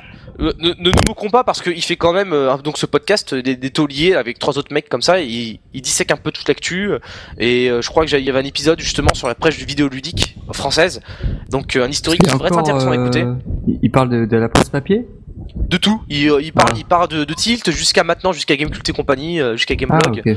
Voilà, j'ai pas écouté, euh, enfin un peu le début, parce qu'il y avait un autre podcast sur le même thème, c'est sur radio01.net. Euh, pour ceux qui connaissent ce site, je crois que pour ce qui est des podcasts vidéoludiques, c'est l'adresse la plus connue, radio01.net. Donc euh, voilà, euh, c'est là-dessus qu'ils Radio sont 01. diffusés. Oui, oui, enfin bon, je sais pas moi, euh, Radio Radio 01 quoi, merde. Euh, donc voilà, euh, c'est donc c'est probablement ce que sur ce, ce sur quoi on va lorgner si on décide de faire des épisodes un peu moins, comment dire, qui sortent pas tous les ans quoi. Si on décide de, de, de Ah, parler euh, d'autres choses, d'élargir un petit peu le sujet. euh, Je pense que le prochain épisode, on peut le faire au moins la Gamescom pour dire que Sega n'était pas à la Gamescom. Voilà. Ça. Et pour voilà. parler de. exact. Enfin bref. Bah écoutez, bah en tout cas, je vous remercie d'être venu. C'était très sympathique. C'est qui a gagné le match, Cédric. Euh, Il y avait le foot là pendant qu'on morose, parlait. mais bon. C'est l'Espagne qui a gagné. L'Espagne a gagné l'euro. Ok, bah j'en ai rien à branler. Euh, C'est voilà. Bah écoutez, passez, passez, passez une excellente soirée à tous ceux qui ont le courage de nous écouter. Voilà, on se retrouve dans une période de temps plus ou moins déterminée, j'espère dans pas trop tard. C'est les vacances. Voilà, exactement, c'est les vacances. Passez un été fantastique, euh, jouez, jouez bien, jouez au vieux Sonic, jouez à d'autres jeux aussi, parce qu'il n'y a pas que des jeux de merde qui sortent cette année. Contrairement à ce que vous ont dit les journalistes, le 3 était pas si nul. Donc euh, voilà, gardez la foi, et on se retrouve dans très bientôt pour parler, euh, j'espère, de Sonic et de Sega, quoi. Merci YS, merci Chris, merci Ced. Mais de rien. Allez, bonne soirée à vous, à très bientôt. Et vous- Bisous. Je, je vous rappelle que vous pouvez retrouver les podcasts sur le site Sonic Online et ainsi et aussi sur iTunes. Sur iTunes, tout à fait. N'hésitez pas aussi à lâcher des coms, ça fait plaisir, ça. Ça veut dire qu'on qu'on existe, c'est cool. Voilà. La prochaine fois, peut-être qu'il y aura des blagues avec Doctokem. Je, je, parce que je sais que nous avons des fans de Doctokem dans notre public et que nous n'avons pas euh, tout à fait euh, été. Enfin, disons que nous n'avons pas trop appelé Duke ces derniers temps. hein. On l'a un peu laissé Ouais. dans sa merde. Hein. En plus, il va ouais. pas très bien en ce moment. De- depuis qu'il a il a ressorti un jeu l'année dernière, effectivement, il est un peu déprimé quoi. Voilà, c'est dommage. Hein. On peut lui donner un petit peu de taf. euh, après tout, euh, Sega qui des d'échéance, euh, Doctokem, c'est des thèmes qui se rejoignent. Hein. T'en penses quoi, Chris ouais. T'as son numéro, hein Euh, ouais, j'ai, j'ai, j'ai- enfin, Tu l'as réveillé ça. il est souvent dans un coin, mais euh, j'ai, j'ai, j'ai plus, j'ai plus mes deux ordi pour. Donc du coup, bah. Ah ouais, faudra voir l'infrastructure euh, il sonore. peut venir, euh. quoi. Ah, ce podcast manque de vedettes quand même. Hein. C'est, faudrait vraiment ramener Alex Ventura. Je pense que Sonic Online, euh, vedette et Sonic, ça me paraît être un bon, un bon medley quand même. on pourra disserter sur euh, Johnny Depp qui est célibataire. Attention les filles. Bah, on aurait pu parler de Mais manière. sinon, si, tu sais que si tu veux serrer, il y a Mythique hein, pour ça. on aurait pu parler de manière un peu plus sérieuse de, du look justement du nouveau euh, responsable créatif chez Sega, euh, le mec qui a fait les Yakuza. Parce que là effectivement, euh, qui est le plus sexy Toshihiro Nagoshi ou Johnny Depp? Commentez, n'hésitez pas. Ça va être affreux. Les- Nous allons vivre une, une période euh, très sombre de notre histoire à partir de maintenant. Très très sombre. ainsi se termine ce podcast.